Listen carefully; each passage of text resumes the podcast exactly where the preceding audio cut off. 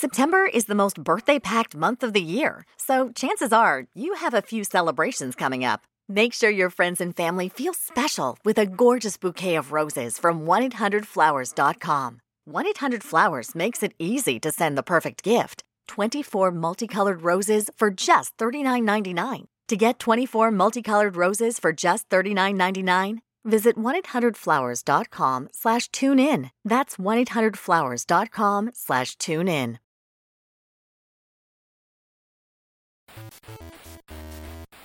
Salve gente, i beceri videoludici hanno bisogno di voi. Portare avanti il podcast è divertente ed appagante, ma ha dei costi. Noi vorremmo continuare a farlo con quanta più serenità possibile. Per questo abbiamo bisogno di voi. Se vi va di sostenerci potete farlo su Patreon alla seguente pagina www.patreon.com slash i beceri videoludici.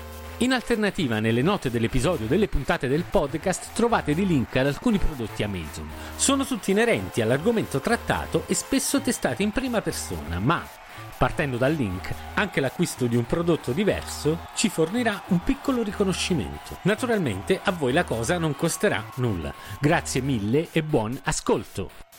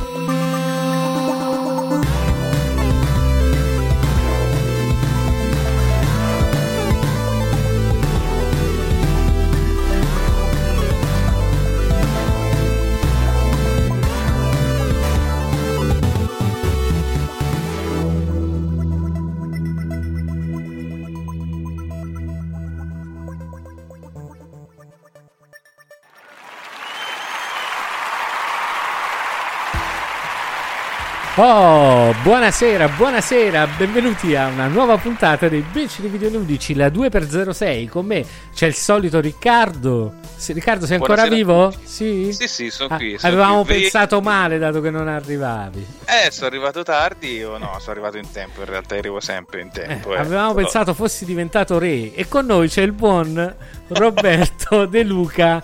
H. Buonasera a tutti, ciao, ciao. Buonasera di nuovo con Salutiamo- noi. eh. salutiamo Roberto. Sì, sì, sì, Eh. lo salutiamo di nuovo. Un gradito ritorno.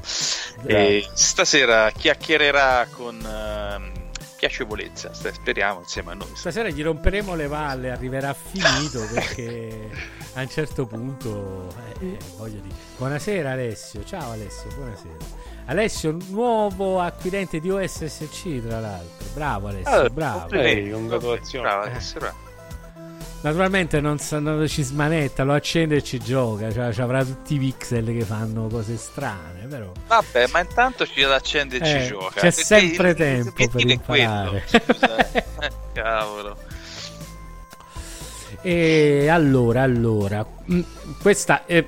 or- sia- sa- ah, ah, raga, sto male stasera. Lasciamo sta. Eh, anche del re? Anche me re, mi hanno incoronato. Va bene. tu invece tutto a posto. Ah, tu stai su un'isola, Robè, quindi. Eh, che vuol dire? Eh, che vuol dire? È più difficile. eh, poi ci sarà un repore, Eh. cioè, si può fare il repore sull'isola. Eh, bisogna, Eh, eh, bisogna arrivare a nuoto dall'altra parte, sai? Che. È più difficile. E comunque Roberto è sta- galleggiare di più.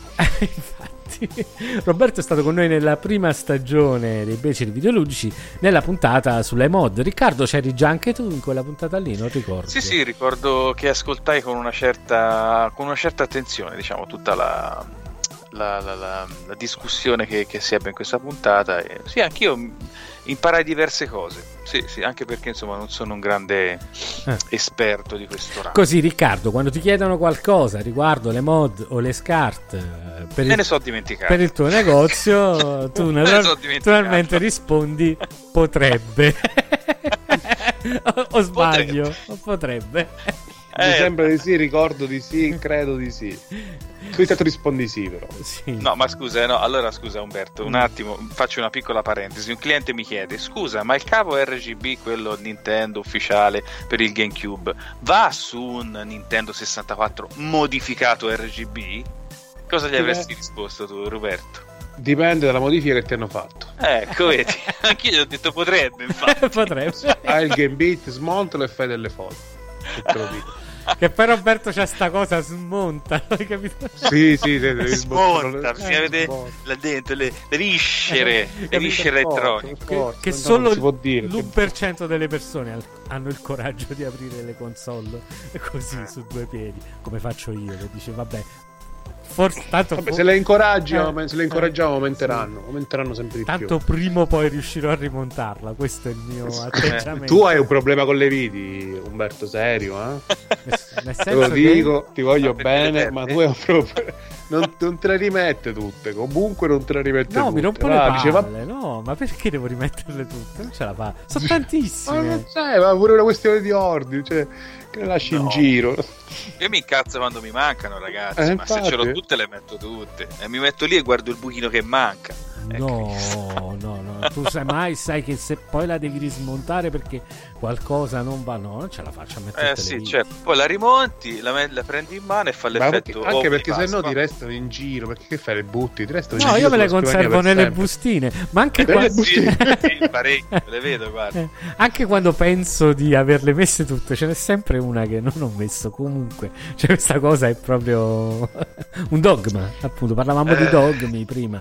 Ma comunque, di che vole- volevamo parlare stasera? Ma di questa famosa sincronia di cui tanto si parla ultimamente con tutti questi aggeggi e questi prodotti quali SCART, Upscaler, tutte queste cose, questa famosa sincronia, no?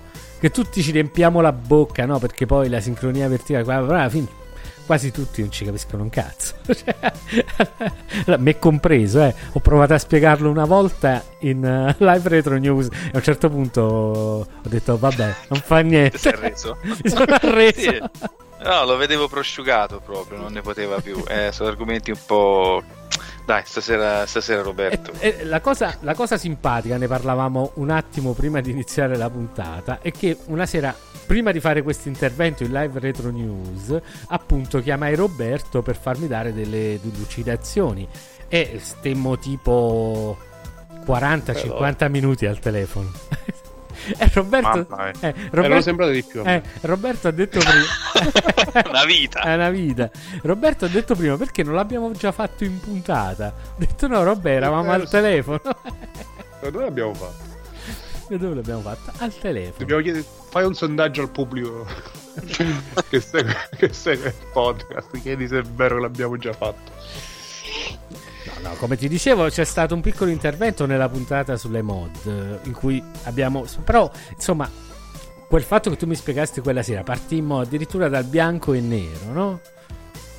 Dalla trasmissione televisiva, Sì, sì. e fu, fu molto interessante per arrivare poi alla. Ma, ma, ma vai, va, va. Ma aspetta, no, ma dove vai? Ma aspetta un momento.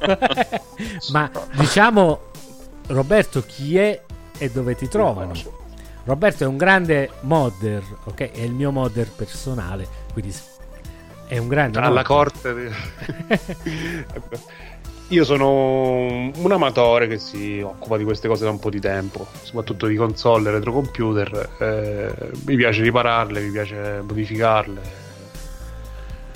Mi piace avere attenzione verso i segnali, la loro qualità.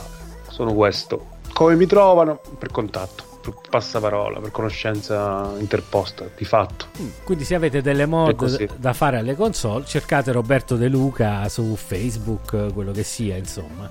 Prima o poi lo Sì. beccate tra i miei amici, insomma, ma lo, è- lo trovate e andate sul sicuro, diciamo, nel senso che è uno che sa che sa quello che fa. Avete fatto volontariamente la puntata 2x6 il 26, ci chiede Enrico. Eh, Vero? Qua no. la cabala, mica la. No, mica la no, scorsa- no, è stato totalmente casuale. Bella questa cosa. Eh, mi piace. Ce li dobbiamo giocare. Così facciamo fare due mod a Roberto. Ah. Su, su quale ruota? Su quale ruota? sulla ruota di, eh, di Catania, che è Palermo. Non esiste Palermo. Palermo. Palermo va Catania bene. non esiste. Catania non esiste. Catania non esiste. Bene, queste lotte intestine, vai, fantastico. Perfetto. È una trovata commerciale l'esistenza di Catania. Comunque, a parte le fesserie. Ma tu non stavi a Messina? è come un punto cardinale Eh. per dirti devi andare di là, dici Sì. verso Catania. No, Ma tu non stavi a. Messina, scusami. No. Eh, appunto, per Ah. questo Catania non esiste. Ah, vabbè. Ah, ecco. già. C'è rivalità, È è, lì, è lì. Ma è calci- è Grosseto Siena, Eh, Pisa eh, Livorno. ma è calcistica la cosa? O è- Mm, probabilmente eh, no, no, no, non è calcistica, non credo, perché calcistica è con l'altro lato dello stretto, che è la regina, Reggio Calabria. Ah, ok. Ah, Quindi no, è proprio in questione di territorio. È proprio, è proprio, è proprio, è proprio Sai, i limiti della provincia, questa ciupa, Eh. questo torrente è mio, è tuo, quelle cose là. Bellissimo. sì, sì, le, le pecore Sì. pascolano nel mio, Io, e sì, sì, sono storie di sto- eh, Sono storie di questo tipo. E esatto. queste storie in Italia sono all'ordine del giorno e questo ti Vero. spiega tanto di questo paese, insomma, in un certo qual modo. Ma della, comunque... della profondità intellettiva. sì, sì. Ma parliamo, delle, parliamo di cose serie e divertenti. Serie perché sono serie, divertenti perché sono divertenti, utili perché sono utili e necessarie no, però se no come ci divertiamo? Solo con le cose necessarie non ci si può divertire. Quindi prego Roberto, partiamo, partiamo dal segnale televisivo per capire questa benedetta sincronia. Vai. Sì, che non ci serve solo a capire la sincronia, ci serve a capire com'è possibile che vediamo le immagini delle console sullo schermo, perché usiamo quasi sempre schermi televisivi, no? O in qualche modo, anche in altri modi, sono derivati dal, dalla- dal televisore, dalla televisione in generale. Quindi ci serve a prescindere, non è solo per capire la sincronia, ci serve per apprezzare tutto, per poter capire com'è che abbiamo le schermate su un display, soprattutto se parliamo di display analogici, eh, eh, soprattutto se parliamo di display analogici. Dobbiamo partire. Scusami, ti interrompo. Tu scrivi Sì. le domande, Riccardo, mentre mi raccomando. Sì, sì, certo, Vai. è già messo bianco e nero. Vai, vai, vai. sì. Ok. Ehm, quindi partiamo dal sistema televisivo, va bene. E partiamo però da quello americano, perché è il primo. Ah, Eh, ed è quello che più ci serve per capire le console, visto che bene o male con lo standard americano o giapponese, che sono uguali, ci abbiamo fatto le prime console, la maggior parte delle console della storia sono fatte per quel mercato, sono state comunque costruite in quel mercato. mm. Quindi diciamo che partiamo con questo. Per capire come veniva trasmessa un'immagine e soprattutto come veniva visualizzata su un televisore, bisogna capire cos'è il televisore. Quindi parliamo di televisori CRT a tubo catodico, Mm. quelli che esistevano allora. Ok? Gli unici Per allora intendo- di essere chiamati televisori. cioè.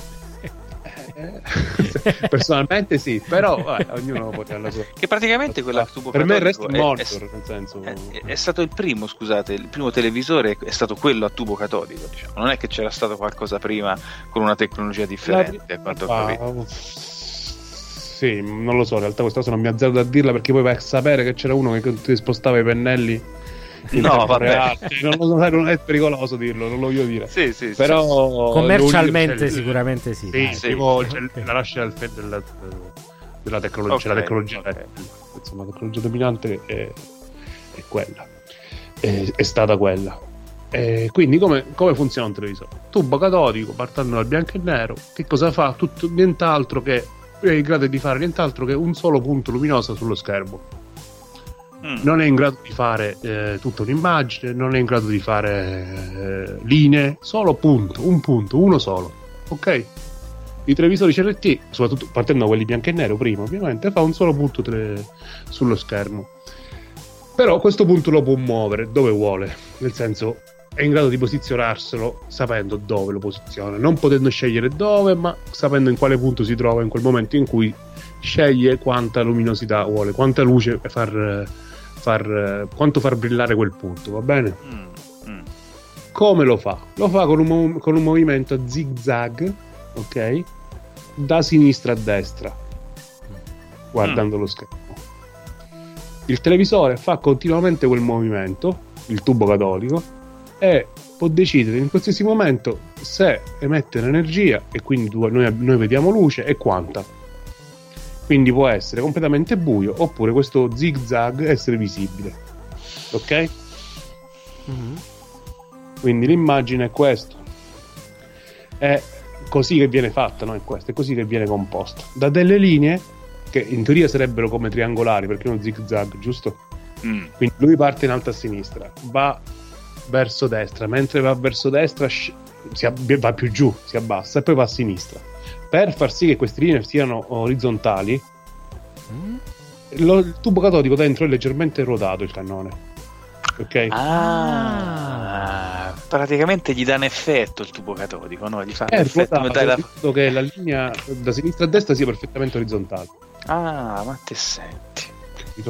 E lui disegna soltanto nei momenti che va da sinistra a destra. Ricordiamo anche che non è Has it been a while since you flipped that thermostat from heat to cool? Turn to the experts at Griffith Energy Services before you do for an $88 AC start and check to make sure your AC is in tip top shape. Griffith specializes in carrier, but services all brands. Visit GriffithEnergyServices.com today, your local carrier expert. That's GriffithEnergyServices.com. License number MDHVACR 01 2278. Griffith Energy Services. Doggone dependable. Un cannone che spara, ma com'era con dei magneti viene deviato? Com'era? eh, Mi dicesti? È un raggio mm, elettromagnetico che dei- viene deflesso, Mm. cioè quindi spostato e orientato con dei magneti attorno che creano un campo magnetico in quel vuoto, si crea. Si, si- si può- lo si può posizionare nello schermo. Ok? Ma è importante capire che questo posizionamento non è arbitrario, non è che dici in qualsiasi momento che andiamo nel punto in centro, no. Il cannone fa continuamente questo movimento. Ok, questo puntino sullo schermo ideale, cioè questo raggio si muove contro lo schermo, sempre in questo movimento a zig zag, fino ad arrivare in fondo per poi ricominciare a sinistra. Mm. Sempre lo fa con un tempo costante, questa cosa avviene con un tempo costante. Mm. Che nel, eh, mh, il tempo che occupa ad andare a sinistra a, de- a destra e tornare indietro alla linea successiva è un più o meno 60 microsecondi, credo, più o meno. Comunque è un tempo fisso. Non è un tempo arbitrario, cioè non è un tempo che puoi controllare normalmente, almeno nella- nei, nei televisori, ok? Mm. Quindi c'è una certa cadenza, un certo tempo e via dicendo. Noi in questo tempo, mentre avviene questo fenomeno, possiamo decidere cosa fa il, il- il- il cannone, se, fa, eh, se, se emette energia e quanta, e quindi quanta luce c'è. Ed è breve ad arrivare che noi così possiamo comporre un'immagine fatta di linee verticali, ok? Mm. Mm. Cioè, scusa, di linee orizzontali. Orizzontali, eh, Ah, non mi ecco, ecco, non riuscivo a- Eh, attenzione, eh, Roberto. Ti avevo distrutto, lo so. Già ti seguiamo. Poi se ci butti da una parte. È vero, è vero. Pardon, errore mio. Errore mio. No, vai tranquillo, vai. Molto Quindi chiaro. molto chiaro. noi abbiamo un punto nello schermo che continuamente si muove oriz- di fatto orizzontalmente perché appunto abbiamo detto, ricordiamoci, che mentre torna a sinistra non emette luce, ok? Mette luce. Sì. Lui si muove da sinistra a destra sullo schermo, cioè quando guardiamo lo schermo, ok? Dalla posizione dell'osservatore.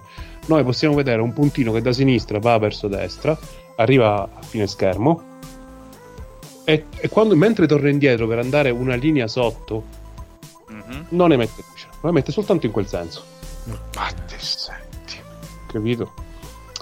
Però ovviamente occupa tempo per fare quel movimento e tornare indietro, ok? Non, può è, non è immediato, è un tempo sempre, fa parte di quel tempo standard. Ok. Ma ci mette lo stesso tempo che fa per l'andata? Eh, no, meno in realtà. Ah, meno. Credo meno, sì. Credo sostanzialmente meno, sì. Mm, mm. Che avvenga più velocemente, perché sennò si perderebbe un sacco di tempo tra una linea e l'altra e ci sarebbe poca informazione da poter passare Mm. sullo schermo. Quindi no, ci sta di meno. Ci sta considerevolmente di meno. Ma non. Cioè, ci sta un po', eh, ci sta una certa percentuale, tipo un 10% del tempo è perso in movimenti, ok? Ok. Mm. Quindi noi è chiaro che possiamo sci- comporre un'immagine, ad esempio possiamo disegnare un, che ne so, un quadrato sullo schermo decidendo dove, quale di, di- quali linee e quale parte di queste linee orizzontali che vediamo sono, sono illuminate oppure no. E possiamo disegnare qualsiasi cosa. Mhm. Ci siamo su questo, è chiaro come fenomeno. Sì. Sì, sì, sì. È quasi un essere vivente spiegato così. Fa impressione. Sapete come potete pensarlo? Come una. Va benissimo, una tastiera. mm, Una. Sì, una tastiera, senta a me. ma non mi viene la parola incredibile, ma Macchina da incredibile. Una, scrivere? una scrivente, macchina da scrivere, Ok. esatto.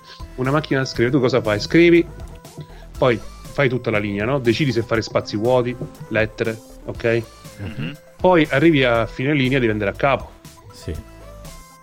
a fine riga, e vai a capo scendendo a una riga, a una riga più, più giù, Sì, lasci- perdendo un po' di spazio tra una riga e l'altra, tra l'altro. pure. sì, sì. Ma comunque fai tante righe da sinistra a destra, a capo, da sinistra a destra, a capo.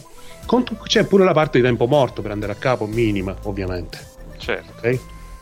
Questo è esattamente come com- viene composta un'immagine su, un, eh, su uno schermo. Esattamente così. Ora, cosa c'entra la sincronia, il sync in questo, in questo gioco? Il sync è un segnale che dice al tele- alla, alla TV questo è il momento di andare a capo. È un segnale che dice ok andiamo a capo. È la- il fine corsa della, della macchina da scrivere. Ah, Ok. ok. E così questa si chiama sincronia orizzontale. Ok. E avviene per ogni riga. Mm. Quindi una sì, una sì e una no, come funziona la cosa? No, quello è dopo, ci arriviamo dopo. Ah, ok, no, volevo capire no, per il fatto che tornasse Sì, indietro. La questione dell'in- dell'interlacciato, sì, ci arriviamo fra pochissimo. Ok, perfetto. Ci sistemiamo il fatto, ci- quindi abbiamo un- una informazione che è un'informazione che ci dice vai a capo, Mhm, ok?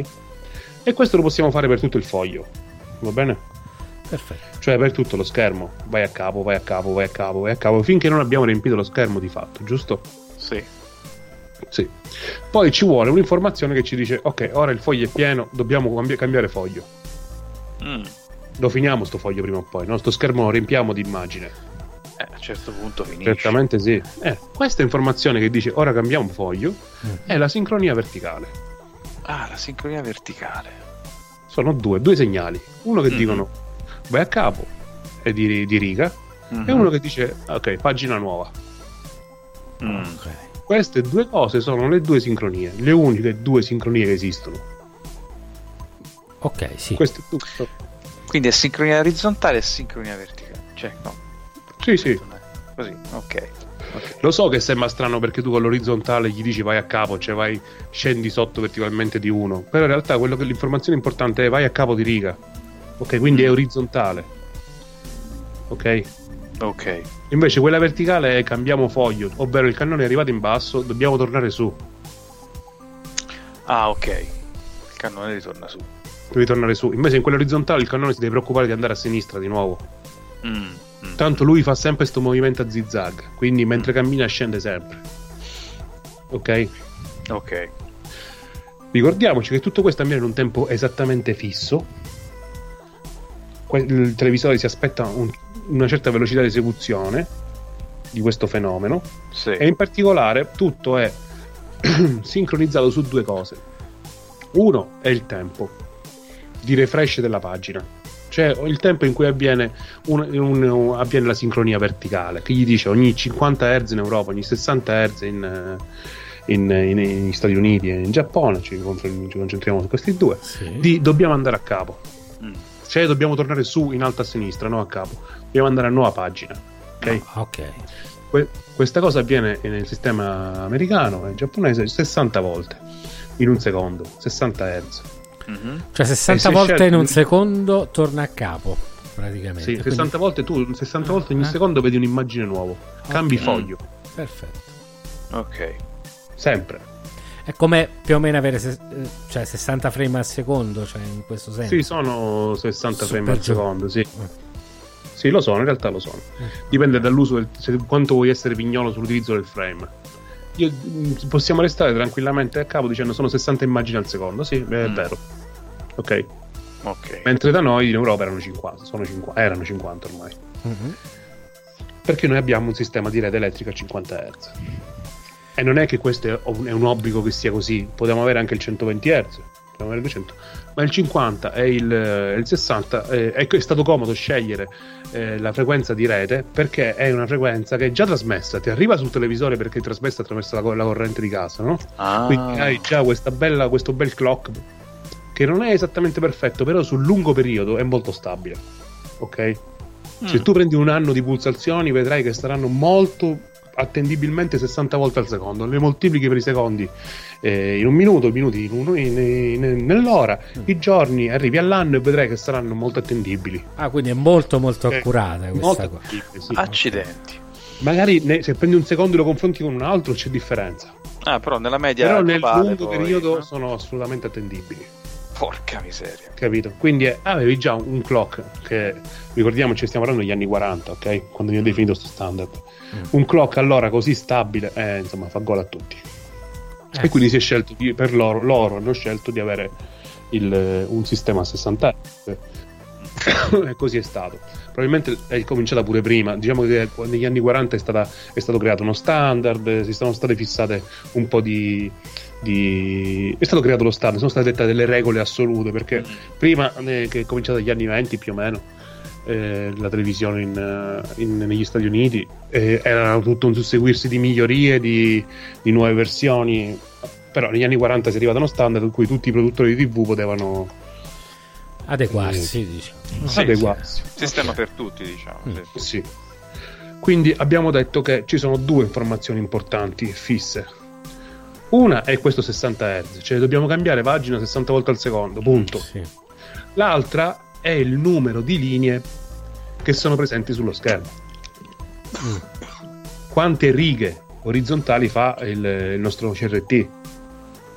Ok? Mm, mm, sì, ni. Aspetta, fammi capire sta cosa. Quante, questo foglia 4 scritto con la macchina quante, quante, quante righe mi stanno di, te- di testo? Capito? Ah, ok. Quindi c'è. Non, so, non è uno standard anche quello, no? no.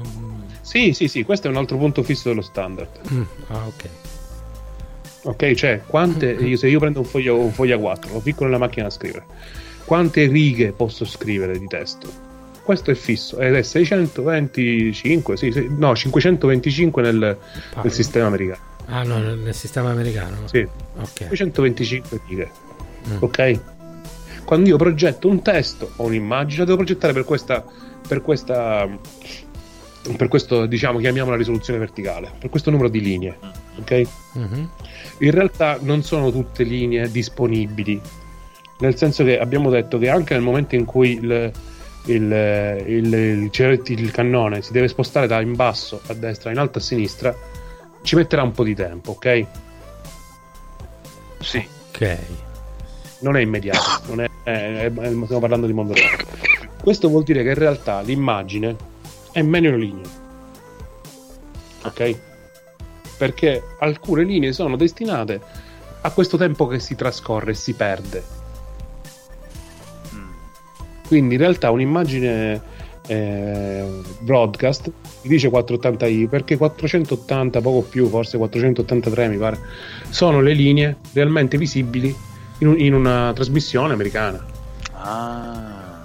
Ok? Quindi una, una TV di fatto è in grado di mostrare quelle linee.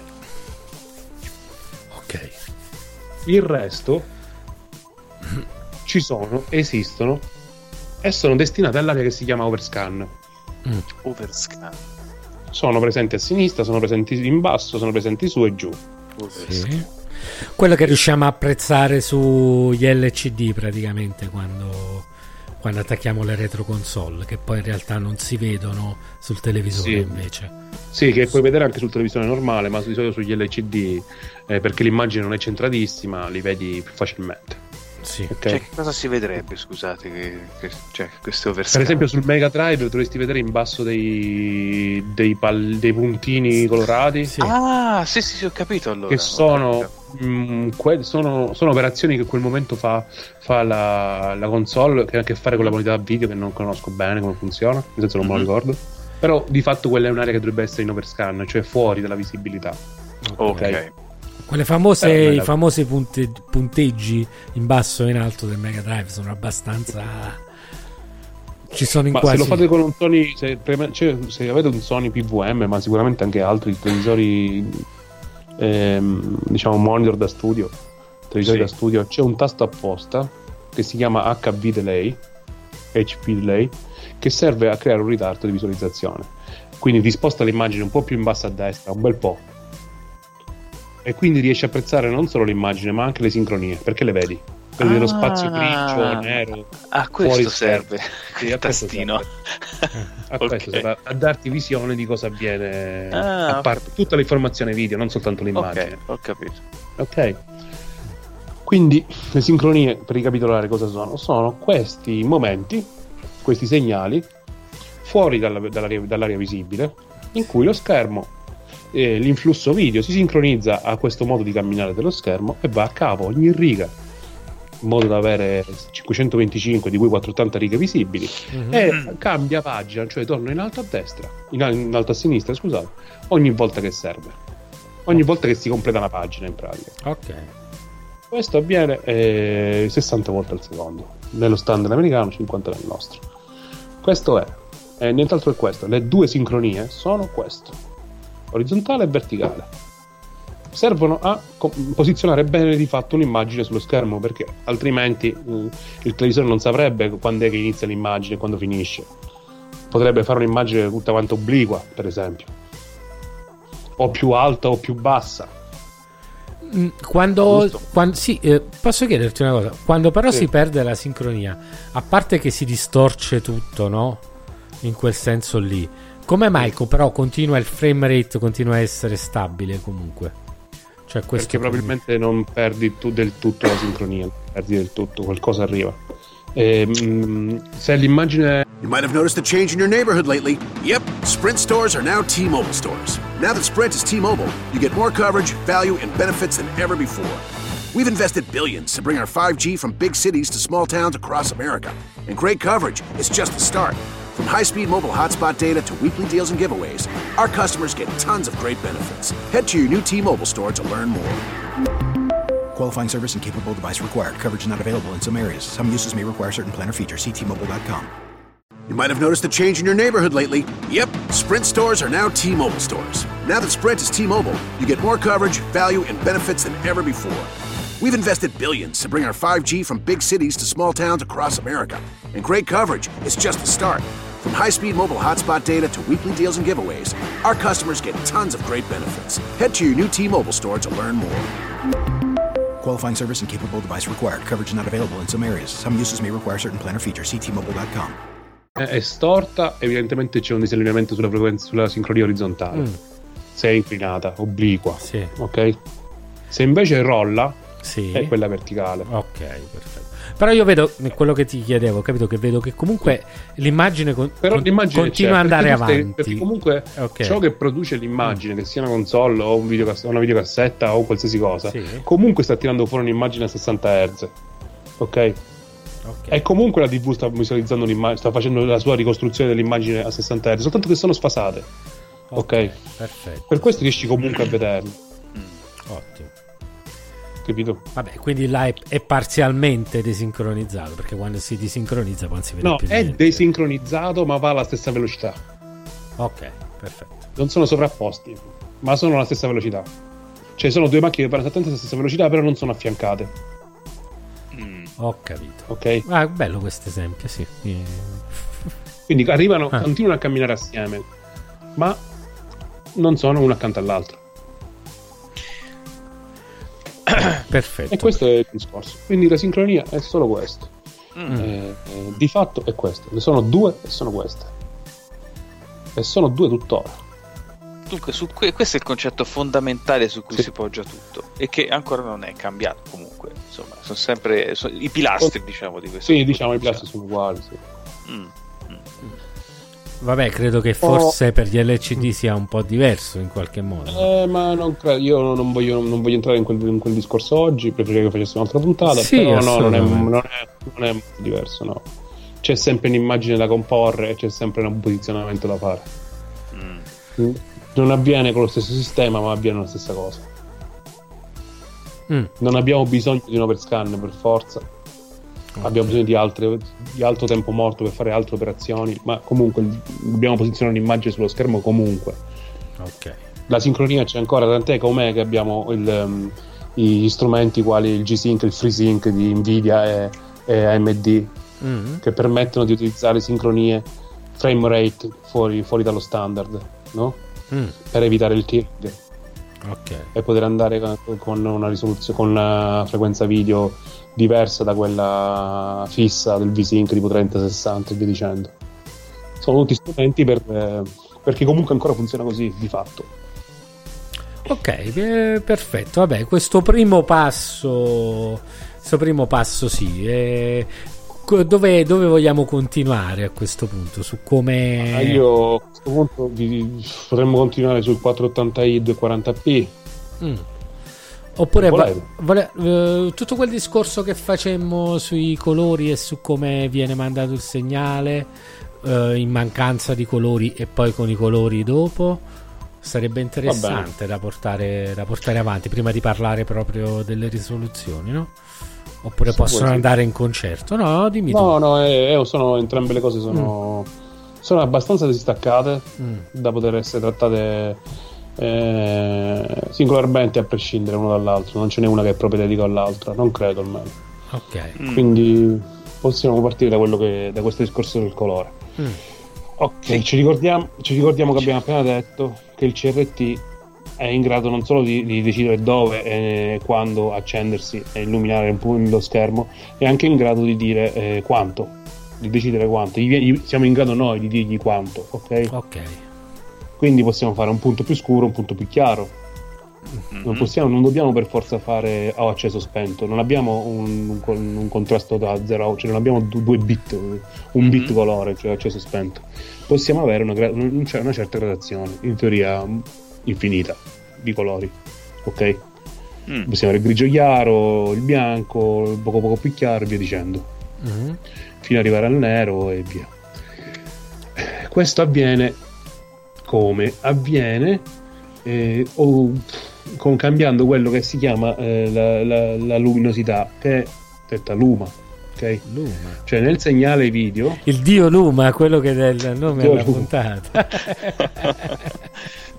il luma è una, è, è una modifica di tensione nel segnale Mm. ok? Che in base a quanto è questa, questa tensione di questo segnale abbiamo a questo punto si illumina di più o di meno mentre viaggia, mentre costruisce l'immagine, Mhm. ok? Poi nella fattispecie ovviamente il luma è un solo colore, è il bianco, giusto? Sì. Quindi in realtà lui è, è composto dagli altri colori. In proporzioni diverse, con- dando maggiori- maggiori- maggior spazio al verde, perché è la gamma centrale della visione umana, no? quella in cui abbiamo più estensione, più sensibilità. Mm. ok? Quindi tu prendi i colori naturali, i, i tre, colo- i tre colori fondamentali, non dire naturali, della luce Mm. e lì eh, metti, un, non conosco le percentuali a memoria, però metti un 60% del verde, ok? Un 20% di rosso, un 10% di blu e hai fatto il luma. Hai fatto un segnale che cambia in base al variare di, queste, di questi singoli colori Sì. e che ovviamente il verde è quello che influisce di più in questa scala. Mm. Ok? Ci, ci mettiamo anche un po' di moto dentro per farlo arrivare. E il motivo per cui si scelgono, si sono scelti, questi sono per noi i colori primari della luce, è perché nei nostri occhi sono presenti dei ricettori che rispondono eh, con la loro maggiore, tre diversi ricettori che rispondono maggiormente al picco del verde, come picco no? di sensibilità, uno al verde, uno al rosso e uno al blu. Ok? Cioè, se noi guardiamo la risposta che hanno ogni- ognuno di questi tre, possiamo associarci a uno di questi colori fondamentali. Ah. È per questo che abbiamo il, il sistema RGB, non perché la natura si descrive così. La natura se ne frega, la natura ha una gamma di emissioni radio- elettromagnetiche che è molto più vasta ed è comun- per lei indifferente se cioè non è che il blu è più importante del- dell'arancione per la natura, no? Mm. Per noi sì. Perché i nostri occhi funzionano così, funzionano in RGB. Eh, beh, stavo tutto praticamente calibrato secondo i nostri occhi, insomma. Secondo i nostri occhi, esatto. Quindi, ovviamente il luma, il luma è questa cosa qua, è la- questa trasmissione in bianco e nero di un segnale, cambi- variando il voltaggio ovviamente, e si può fare un più chiaro o, un o si può spegnere un po' il cannone, dal Mm. nero al, al- al bianco, alla massima luminosità diciamo del cannone Sì. della TV. Questo è il luma. Questo avviene lungo tutta la riga orizzontale e può, via- può variare ovviamente Certo. della costruzione orizzontale. Sì. e di fatto varia. Eh beh, eh, E così crea l'immagine insomma, sì. In bianco e nero, sì. Ok. Poi a un certo punto si è cercato metodi per, per raggiungere il colore, per Ah. creare un sistema di trasmissione in colo- per- a colori. E eh, credo che sia una decina d'anni dopo, quindi facciamo 1950 più o meno, Sì. in- negli Mm. Stati Uniti che sono stati i primi, si è cominciato a trasmettere in un altro sistema, quello NTSC. Ok? Mhm. Questo sistema prevedeva l'aggiunta di, delle informazioni colore. Ok? Sul Luma Mm. cioè esistente. Ed è stato un sistema molto intelligente perché ha permesso di lasciare i- tutte le TV bianco e nero comunque continuano a funzionare, Sì. ma sullo stesso canale viene introdotto il colore Ah, e viene introdotto con un artificio, una- una- un artificio matematico, ok? Per cui il valore di una, di- del colore viene calcolato in base al fatto che già il luma di per sé è una somma di parti di colori. Quindi con degli artifici matematici viene trovato un dei, vengono trovati dei, lavori, dei valori che sono stati encodati a una frequenza molto alta, ok? Che sono che è 300 3,58 MHz nel sistema NTSC mhm. E sono stati aggiunti al segnale del Luma. Ok? Oscillazioni molto veloci. Quindi il segnale del Luma, che prima era ehm, diciamo era eh, non so, non voglio dire lento perché è sbagliato. Prima si, si preoccupava soltanto di trasmettere la luminosità, adesso oltre a trasmettersi la luminosità, quindi salire e scendere, ha un- delle oscillazioni molto veloci a questa frequenza che sono significative per trasmettere l'informazione del colore. Ok? Mhm. Le TV vecchie, questa, questa oscillazione veloce non riuscivano a, a farne niente, quindi passava, passava Sì. indifferente. Le TV nuove invece riescono a, a prendere, la isolano, fanno tutti di calcoli, e han- le TV in bianco e a colori, e hanno mostrato le immagini a colori. Cioè, ma praticamente le, le vecchie televisioni, quelle che funzionavano soltanto a bianco e nero, recepivano sempre il segnale, non decodificavano le informazioni Esatto. aggiuntive e rimanevano a bianco e nero, mentre quelle Sì. nuove allora avevano. Mm, ok. Potevano decod- decodificare quella parte e ottenere il colore.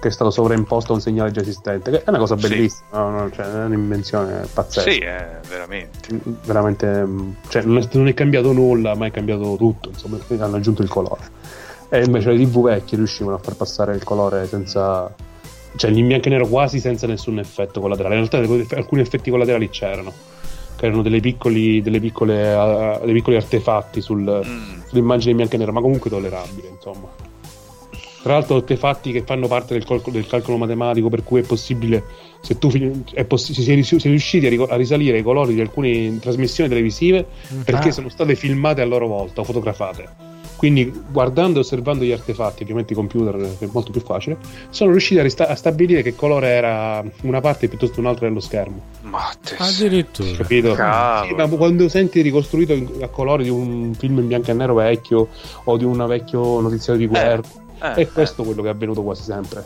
Qualcuno Ah, ha sì. filmato la, la TV mo, eh, in bianco e nero eh, perché in realtà si è cominciato a trasmettere a colori molto prima che ci fossero TV in, in, eh, in commercio, quantomeno quando ce n'erano pochissimissime.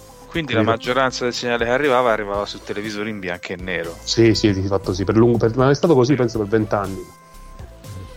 Cioè, hanno cominciato a trasmettere alcune trasmissioni a colori, non tutta la, la TV era a colori, qualche show, qualcosa in particolare sì, ma era una commistione, tipo nel palinsesto giornaliero c'erano sia programmi in bianco e nero che a colori, trasmessi realmente in bianco e nero, trasmessi realmente a colori. Mm, mm. Però per molti anni la maggior parte degli americani ha visto TV in bianco e nero, perché non aveva la TV a colori. Comunque, Accidenti. quindi questo è Luma è questa cosa qua, immagine in bianco e nero. Quindi è l'immagine con una dose di ciascun colore ben prefissata. In più, ovviamente, sappiamo e ricordiamoci che ci vuole che cosa? La sincronia. Eh beh, Se certo no, che non siamo in grado di, di, di spostarci, di, E quindi di posizionare le Eh, immagini. e qui iniziano i problemi a capire sta sincronia rispetto a dove passa, dove va, il perché. Cioè, a parte voglio dire la definizione standard no, della cosa, qui cominciano tutte le varie differenze, diciamo, a questo punto. Sì, a questo punto cominciano Eh. tutte le differenze. E Eh. Ovviamente la- cioè, il segnale è unico, ok? Uno è il segnale della- de- di un canale televisivo, è uno. Quindi noi in questo segnale abbiamo la luminosità e poi abbiamo la sincronia verticale orizzontale, ok? Però a nostro favore abbiamo, sappiamo che le sincronie, le sincronie sono sempre fuori schermo, Mm. ok? Cioè i momenti di pulsazione della, delle, delle sincronie avvengono fuori schermo. E sì, come si è fatto a fare passare questa informazione? Praticamente il punto zero, il punto di nero del, del colore, Mhm. Del- della luminosità, vabbè, o o del segnale dell'UMA, non è realmente 0, è 0,3. 0.3. Da 0 volt, ok? Quando poi viene decodificato o quando tu lo trasmetti con un cavo composito, ok? Sì. Un cavo, con un cavo. Da 0,3 a 0,7, ah no, a 1, quindi 0,7 di variazione, c'è, c'è la luminosità. Mm. E il suo, suo interno, nei suoi picchi, anche la codifica del, del- del colore, Mm. se c'è, se l'immagina a colore. Tutte le volte che le pulsazioni eh, vanno, la pulsazione del zinc avviene abba- scendendo sotto 0,3, scendendo a 0. Cioè le TV quando sentono, vedono una tensione di, di, di, di- di 0, quindi sotto i 0,3, Mhm. quindi più in basso, sanno che quella è una, è una pulsazione di sincronia. Ok. Ah, sì, sto, face- sto facendo mente locale. Mettetela in un grafico, è facile. In un, in un- ipotizzatelo in un grafico. Abbiamo eh, sul- sul- sull'asse delle X, eh, delle ascisse, abbiamo il tempo che passa. Sì. Ok?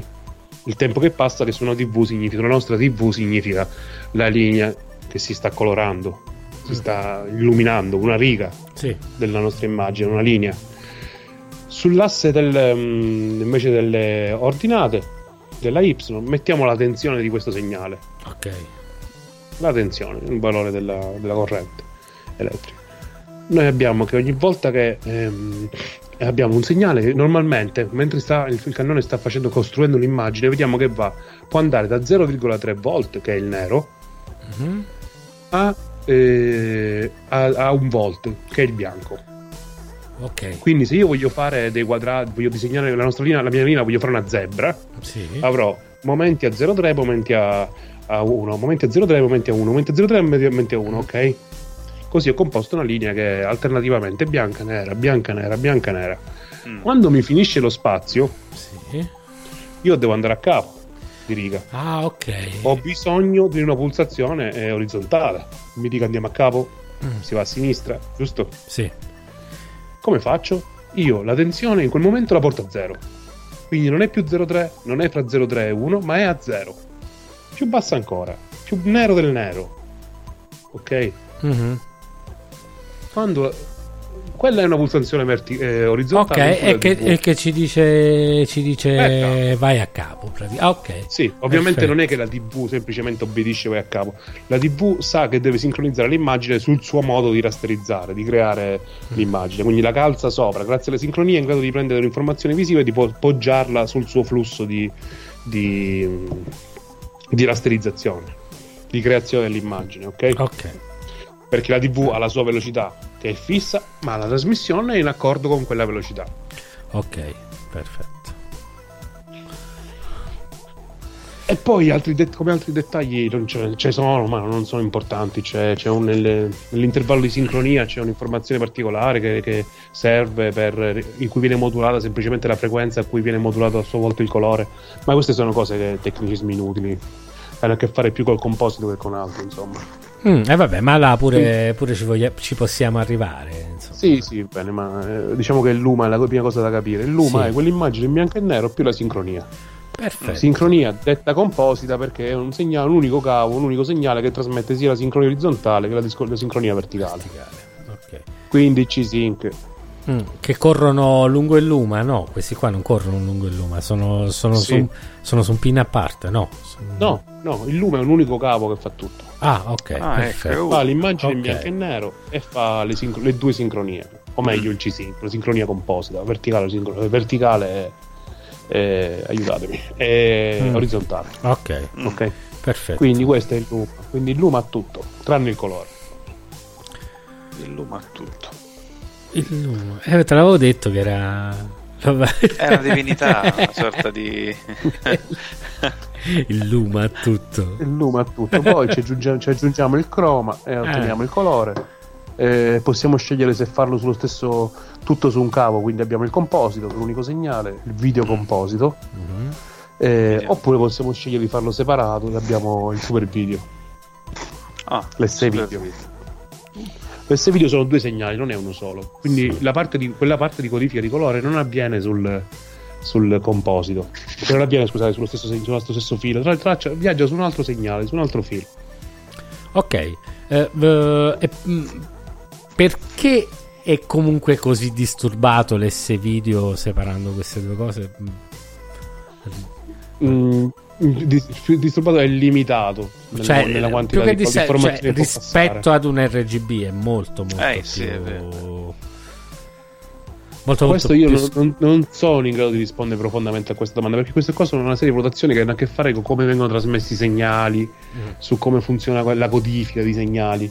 È una cosa molto più tecnica di quanto io non arrivi a fare. So che sono così, li vedo, ehm, ma non sono in grado di, di- di rinominare tutti i difetti, come si chiamano e perché sono. Si riconoscono, ma non so Sì. perché sono, perché sono così. Sono comunque conseguenze di, di, di soluzioni che sono state trovate che, che in realtà hanno permesso di fare più di quanto non era possibile. E da qualche parte bisogna, bisognava ovviamente. eh, Sì. Da qualche parte bisognava un Ok, attimino iniziare. Tu, tu Sì. pensa, sì, Ok. tu pensa, pensa il Luma, no? Mm. Che normalmente sarebbe una fluttuazione di, di voltaggio che deve soltanto far passare la luminosità, ok? Mm. A un certo punto decidiamo, decidiamo di farlo diventare video composito.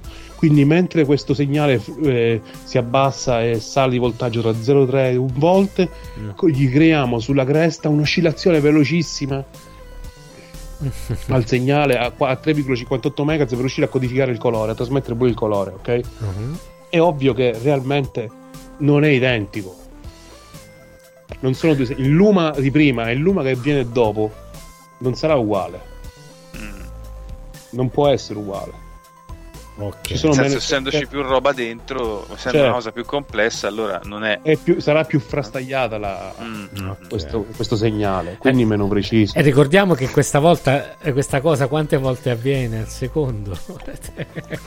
Questa- allora, la pagina si aggiorna 60 volte al secondo, Sì. ci sono 625 eh, li- linee da fare, Sì. quindi 15.000 volte al secondo. Mm, In 240p, diciamo. Col, quello No, no, no, lo standard televisivo è 480i. 480 Eh, detto, ok, qua- sì, vabbè, detto certo. 480i. Sì, sì, sì. Quindi eh, ci- avviene mm, 15.768 no? Sì. Mhm. Chi, è sta, chi è che 15 sta morendo? Riccardo? Eh, scusate, ho avuto un po' di raschio da Crown. Eh, t'ha detto che hanno fatto re.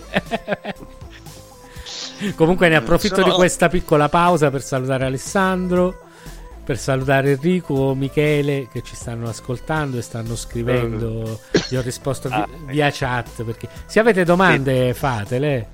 Naturalmente non, eh, non sul coronavirus, gentilmente. No, l'hai detto, dobbiamo usare degli pseudonimi, dei sinonimi. Dai.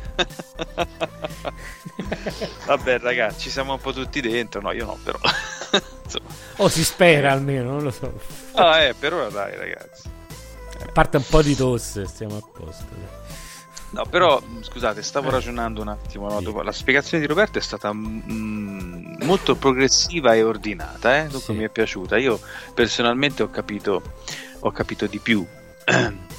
Però effettivamente pensando alle ripetizioni di operazioni che vengono fatte al secondo, Mhm.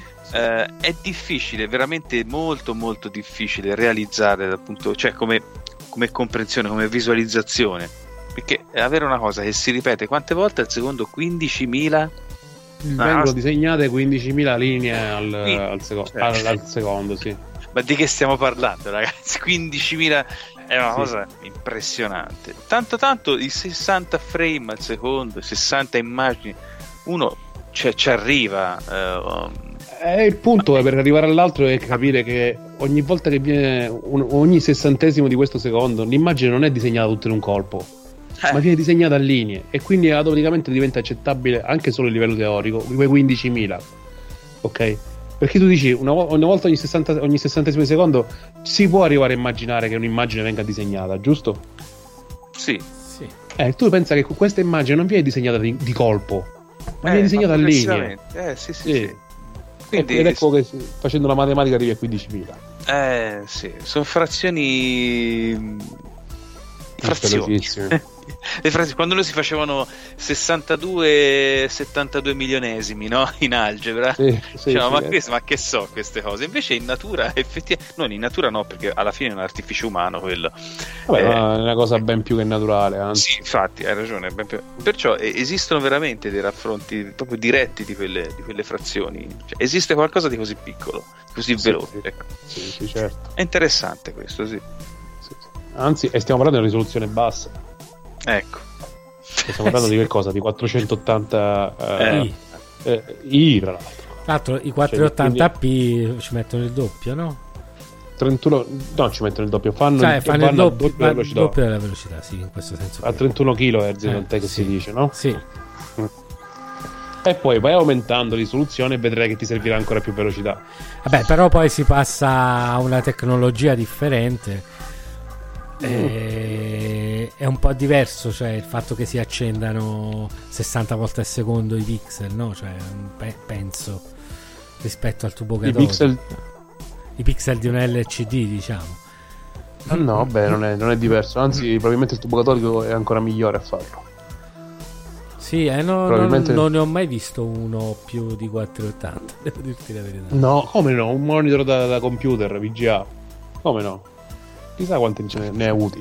Eh vabbè, però andava, era, era a 480 quello lì che avevo. No, no, no. Vabbè, No, era ci 640. sono stati, Era 640. ci sono stati no. 1600 x 1200 tranquillamente anche risoluzione full HD. Mm. Poi penso basta, spero. Anche Full HD, eh, non ho mai... Mm, Io l'ultimo di cui ho ricordo è tipo 1900 x 1200 che è più di full HD. Ah, sì, 1900 per 1200 è una risoluzione... Per i, per i computer con cui fai CAD, per esempio, Sì. si usava tantissimo. Mm. Quei 21 pollici enormi, no? Minchia, erano delle bestie allora. Cioè, 30 kg di monitor, minimo. e se colleghi una console in VGA a queste cose, che succede? eh? No, eh, sì, si vede bello pure. Eh, ma immagino. molto bene. Molto, molto bene. Ma invece i vari Perché- PVM e BVM che risoluzione hanno? Risoluzione non va bene quando parli di, di, di, di- di CRT, Sì, no? CRT televisivi sopra. Occhio, un beh. Eh, lo so, Eh, lo so, attento. lo so. Eh, diciamo che eh, arrivano anche. Non so a, fino a, che- a quale segnale di Fa- risoluzione facendo, un rap- facendo un rapporto con quelle che oggi definiamo È difficile dirlo perché non devi contare la risoluzione sullo schermo, la parte visiva con eh, dei fosfori, perché sennò là diventano. Però tipo penso che 900 linee le, le fanno, quelli più high end. Ok. Ci dice Michele che ha un Samsung CRT 1080i. Eh, Ah, con hai ingresso HDMI e component. Sì, è, que- è- state già parlando di una TV, sicuramente una TV per avere questa dicitura 1080i. Mm. Perché se fosse un monitor, di- da, un monitor da, di- da da computer non, non ci- non si userebbe la verticale per descriverlo, si userebbe la risoluzione Ok. per descriverlo. La- è importante il 1080i perché è una TV che lavora appunto soltanto per linee, non per pixel. Certo, Ok? certo. Per questo è. Vabbè, ma così. poi l'interlacciato è tipico, voglio dire, dei CRT, non è tipico. C'è la È gestione. tipico delle, te- delle televisioni, non del- dei monitor. sì, delle è vero. Sì. Certo, di- di- fino a un certo punto è stato per entrambi, poi si sono divise le strade. Mm. Vabbè, che poi le televisioni moderne vanno a deinter- disinterlacciare, voglio dire, no? Automaticamente. Perché sono quindi- tutte progressive, i pannelli sono progressivi, quindi serve da interlacciare le immagini. Eh, e quindi. E lo fanno più o meno bene. Ma fanno. Dal, Sì. dipende dal- sì. dal circuito interno, insomma.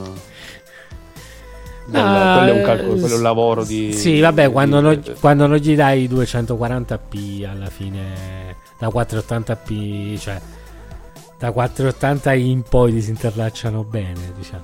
No, da, sì. vabbè, mi sto, mi sto, capendo io. Insomma, comunque, se gli, gli fornisci i 240p, te li disinterlacciano, quindi rovinano tutto, no? È questo sì, che hanno... perché continuano a vederlo giustamente Eh. come un 480i. Eh, eh, quindi... Eh, questo è giusto che sia così, cioè è giusto nel senso è comprensibile.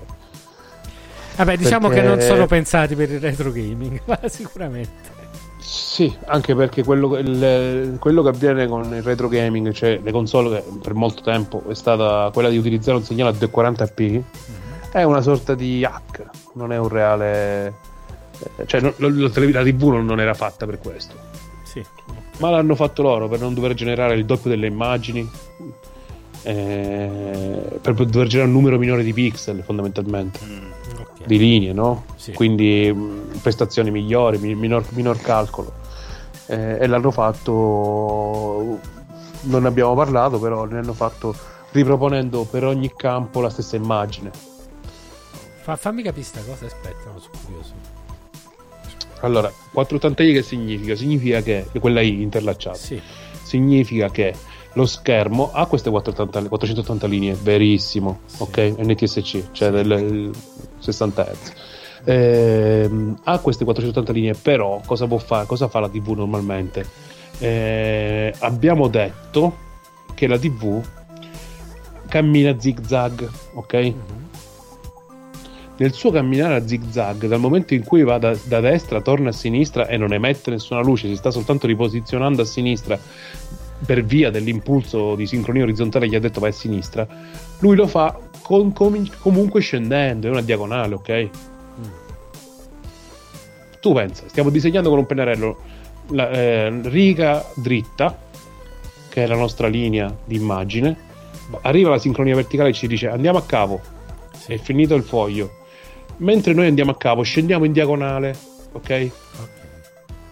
Anche se non, stiamo, non scriviamo mentre andiamo a capo, però con la mano ci sposti, con la penna ci spostiamo in diagonale. Quello che succede è che lasciamo una riga ogni volta. Quindi noi quando fa- componiamo l'immagine facciamo prima tutte le linee dispari, quelle pari le lasciamo vuote, Sì. ok? Poi quando torniamo su, perché la verticale ci ha detto si comincia da capo, in realtà facciamo le altre, Sì. le pari. Ok. Queste 480i sono 480 totali, ma noi le facciamo prima tutte le dispari e poi tutte le verticali. Certo. Eh, le pari, che cazzo dico? Le pari, ok? Disparità. Non, non vi sento, non vi sento sintonizzati. No, no, è No. che ora io ascolto, ma comincia un attimo la situazione a crescere. No, no, comunque l'ho Ci riprovo. questa, eh. No, no, no. Ah, l'hai cap- l'hai capito. Ho capito, dispari e pari. Sì, ci sono le stelle 480 linee da fare e, de- e le facciamo prima tutte le dispari, saltando le pari, Mhm. e poi tutte le pari. Mm. Ok? Quindi l'immagine viene generata in due volte praticamente. In due volte. Eh.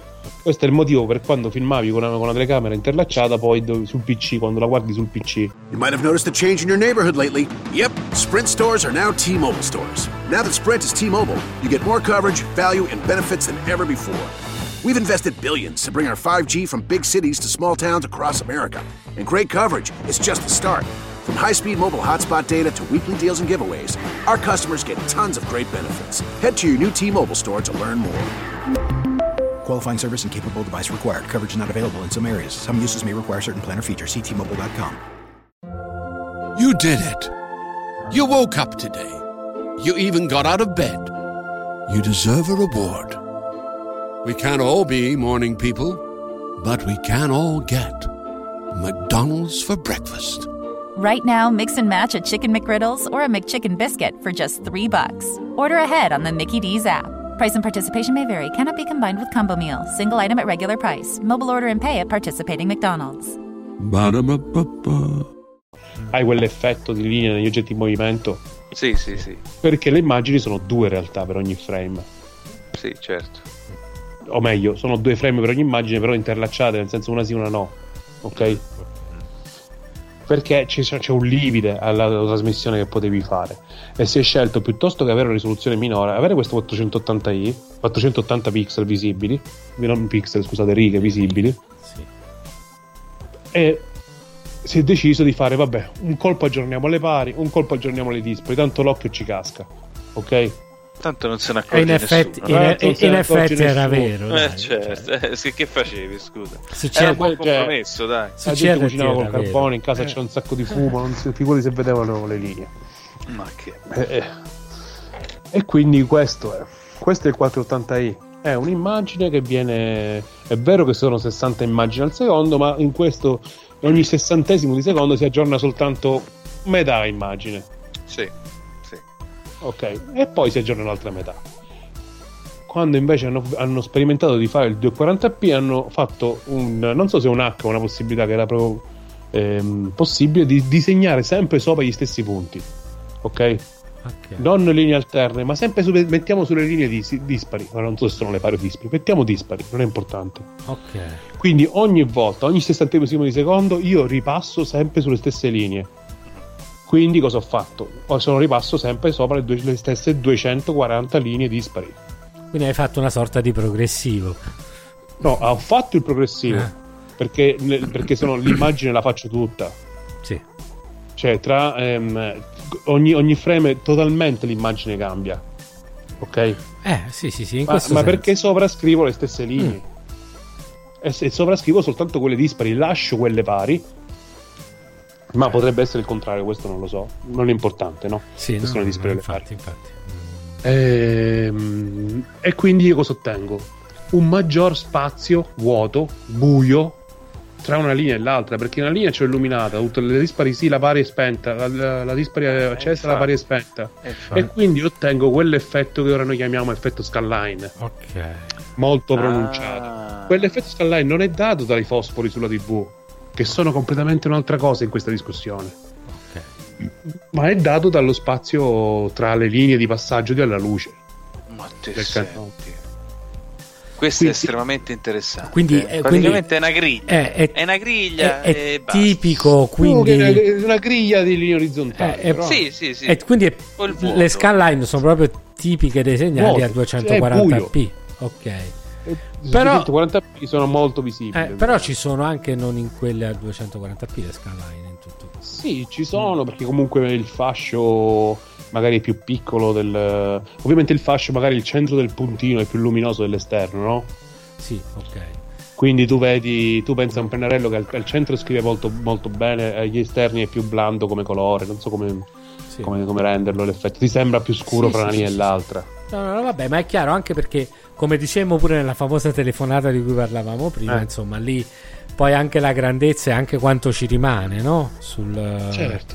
sul fosforo, quindi giustamente non era proprio precisissima e quindi eh, riesci comunque a vedere. Quindi però sulle console questa cosa è più marcata per questo motivo. Ecco perché poi la nostra Per la mente... scelta di utilizzare Eh, eh, risoluzioni inferiori. Ecco perché la nostra mente poi se le ricorda sempre rigatissime, no? Quando, quando Esatto, eh, perché erano una linea accesa e una spenta. Una accesa e una spenta. Ah, vedi, adesso mi spiego anche tutti i difetti di- del disinterlacciamento del, del televisore Bravo. praticamente. Perché, Perché quello il televisore si aspetta di trovarne, Eh, e quindi di trovarne due Eh, sempre accese, eh. sempre valide, ma in posizioni Eh, diverse. e quelle- Se ne trova e lui- due uguali, eh, nella stessa eh, posizione una accesa e una spenta. e lui cioè, te le, impazzisce. e te le mette comunque.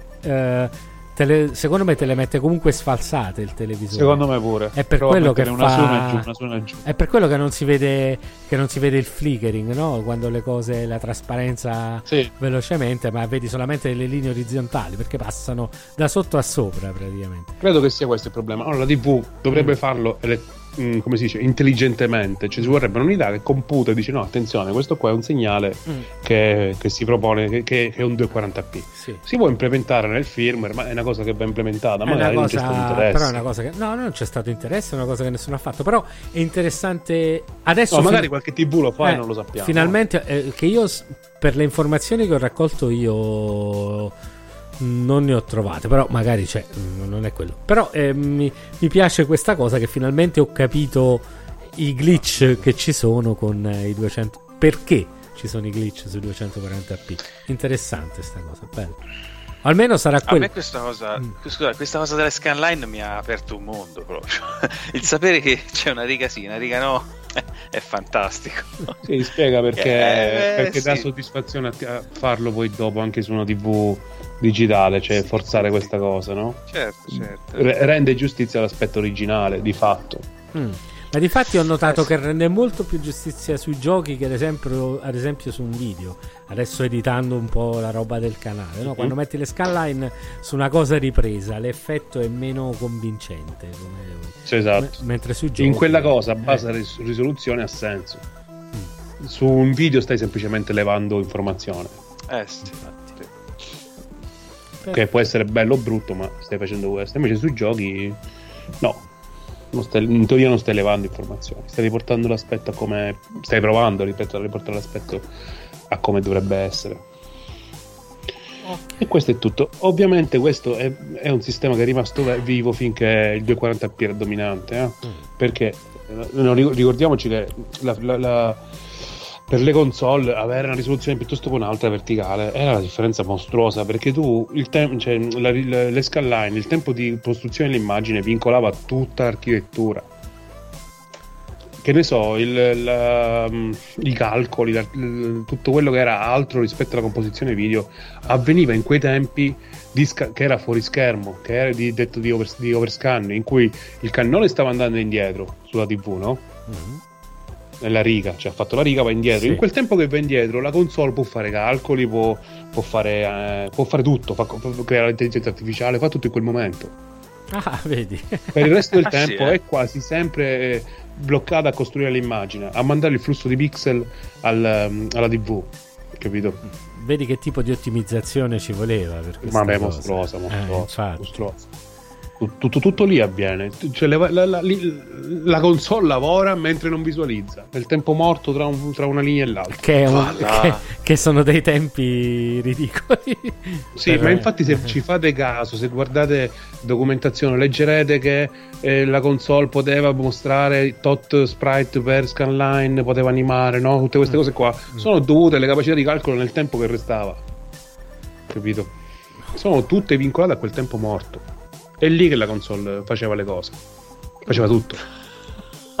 Cristo santo, sì. che culo si facevano i programmatori però sì, per sì, no, vabbè, perché veramente dovevano stare a delle restrizioni totalizzanti, sì, sì, eh, impietose, dai. Mm, vabbè, però penso che il senso di, di cioè la soddisfazione fosse incredibile. Eh, Beh, alla, alla fine, fine farlo funzionare a dovere, insomma, mm. accidenti tanto di cappello. Eh. Beh, benissimo, questo è, questo più o meno è il, è il, principio della sincronia. Penso che abbiamo dato una spiegazione abbastanza esaustiva della cosa. Ma eh, più di questo, senza eh, fare ricorso a immagini, a penna, eh, è mm. veramente difficile. Ma, eh, però, eh, però, in questo momento c'è un altro discorsetto. Torniamo a noi beceri, che noi beceri ci siamo un po' specializzati su tutti su tutti questi aggeggi poi moderni per, uh, per, le console vecchie, no? Cioè, diciamo che è un, è un, po' un nostro focus, non l'unico focus, ma c'è un focus su questo argomento qui. E naturalmente molti di quelli anche che sono nel gruppo Telegram oppure che ci seguono, uh, sicuramente spenderanno per comprare dei cavi dei cavi buoni da utilizzare con i loro upscaler, con il loro CRT, con il loro PVM, BVM o quel che sia e si troveranno davanti un sacco di diciture strane. ok. Eh, dipende dalla console, sì, immagino di sì.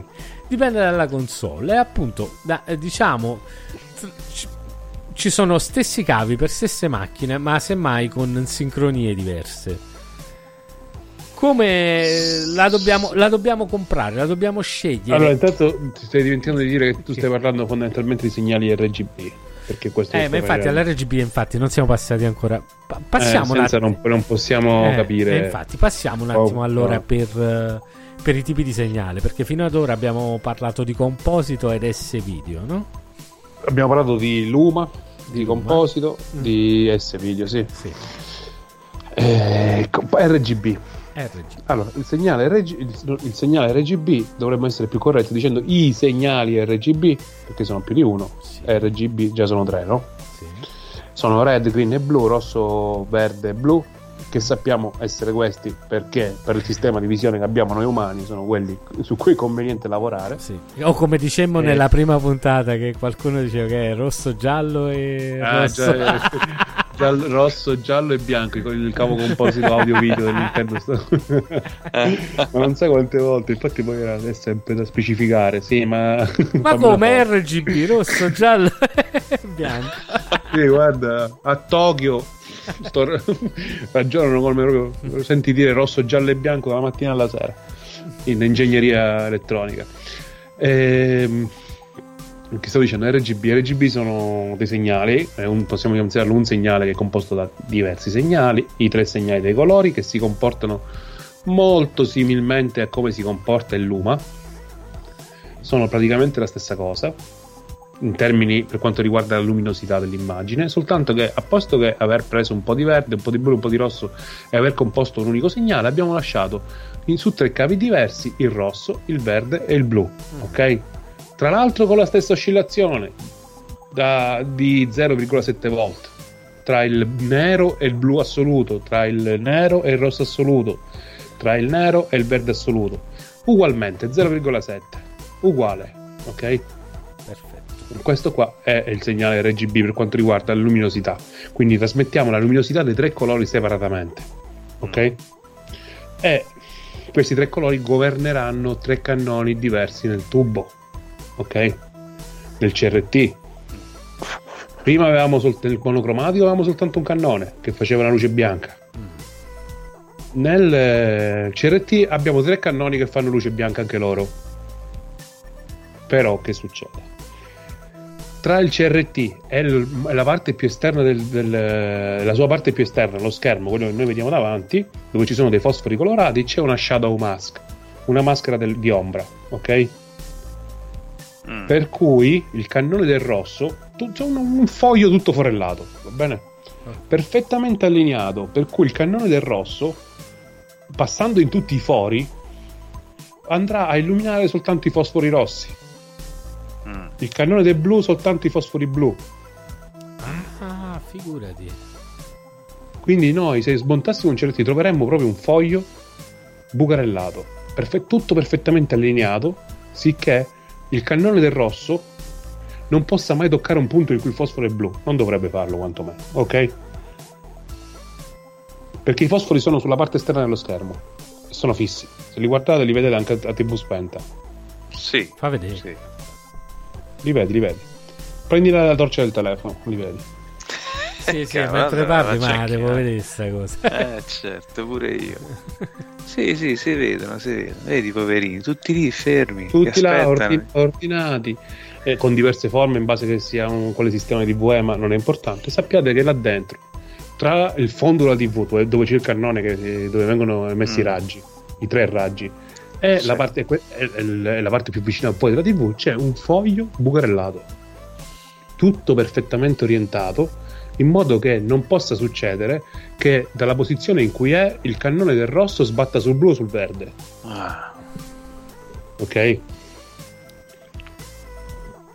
Avviene questo.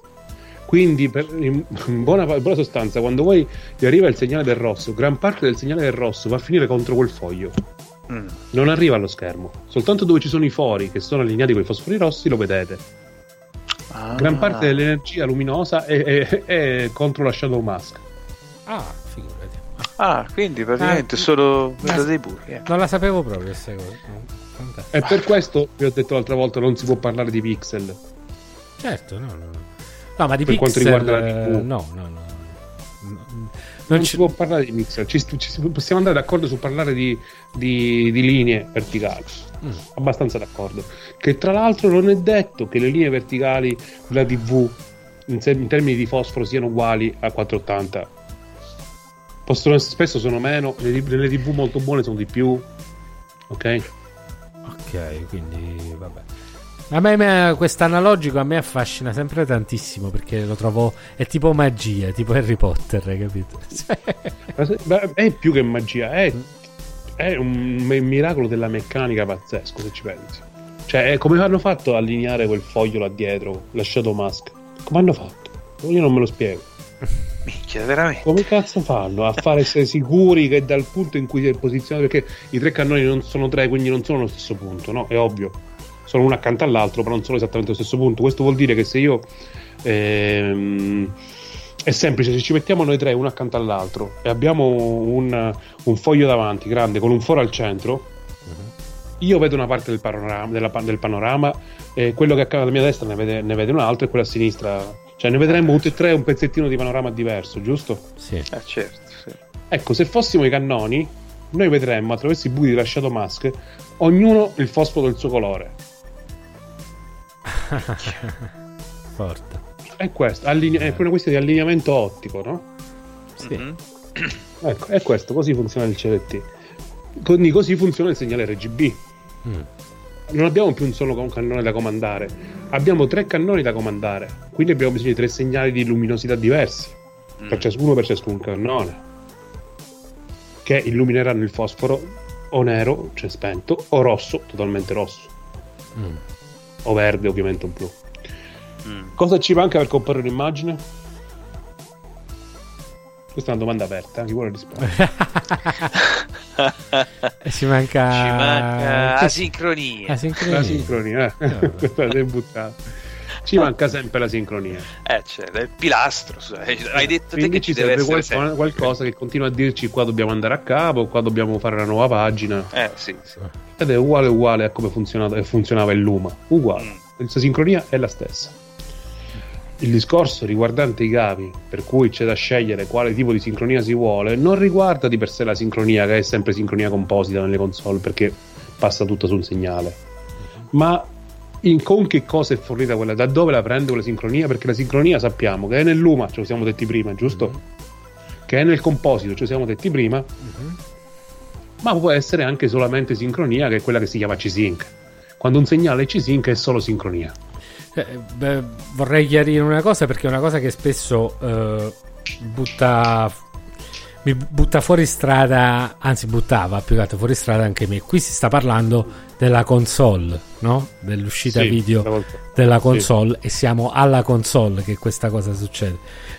Quindi non è che potete cambiare il pin sulla scarta e cambiate la sincronia. No, no, il pin della scarta è sempre il 20 Eh. per la sincronia del Ok. RGB. Sì, perfetto.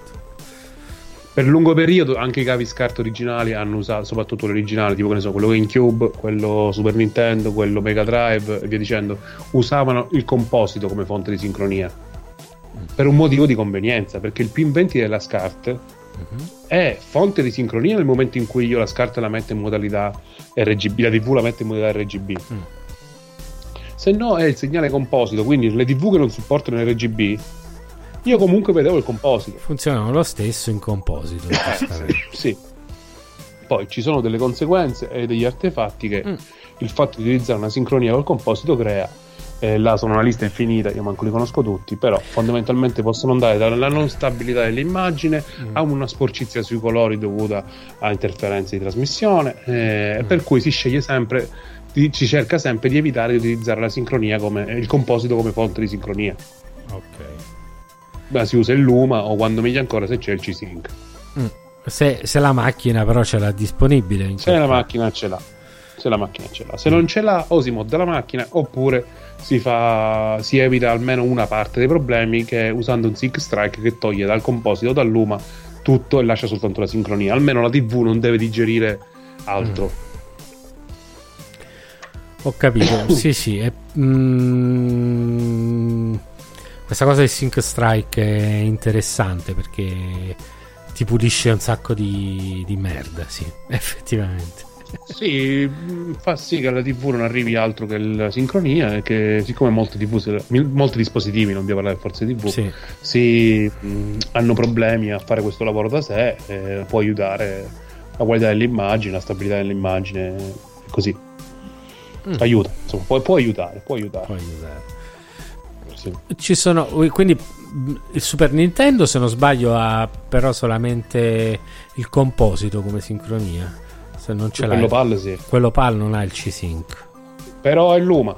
Però è Luma, ok, perfetto. E quanto vale che uno si va a pescare il Luma? Quindi se, può. dobbiamo, beh, sempre anche, diamo anche dei consigli, quindi se dobbiamo Sì, scegliere... se uno ha un Super Nintendo PAL, sì, che si compri senza modificazioni, senza modifiche interne, che si compri un bel cavo con Sync con Luma. Ok, perfetto. Se invece ha quello NTSC si può comprare un cavo con Sync o C-Sync. E se uno ha il GameCube, mi sa che non c'è. Se il GameCube PAL non, non c'è speranza, c'è soltanto il composito. Se uno ha il 364 non ne parliamo se deve moddare. Assolutamente. Il NES è più, più moddare più forte degli altri. Eh, Mega Drive eh, si può fare c'è il G-Sync, Sì. sia l'1 che il 2. Il mio, Il primo, il mio primo cavetto che lo facemmo con Sì, C-Sync, vero. Eh, basta, quindi insomma ci sono le scelte, uno in base a questo sceglie il cavo fondamentalmente.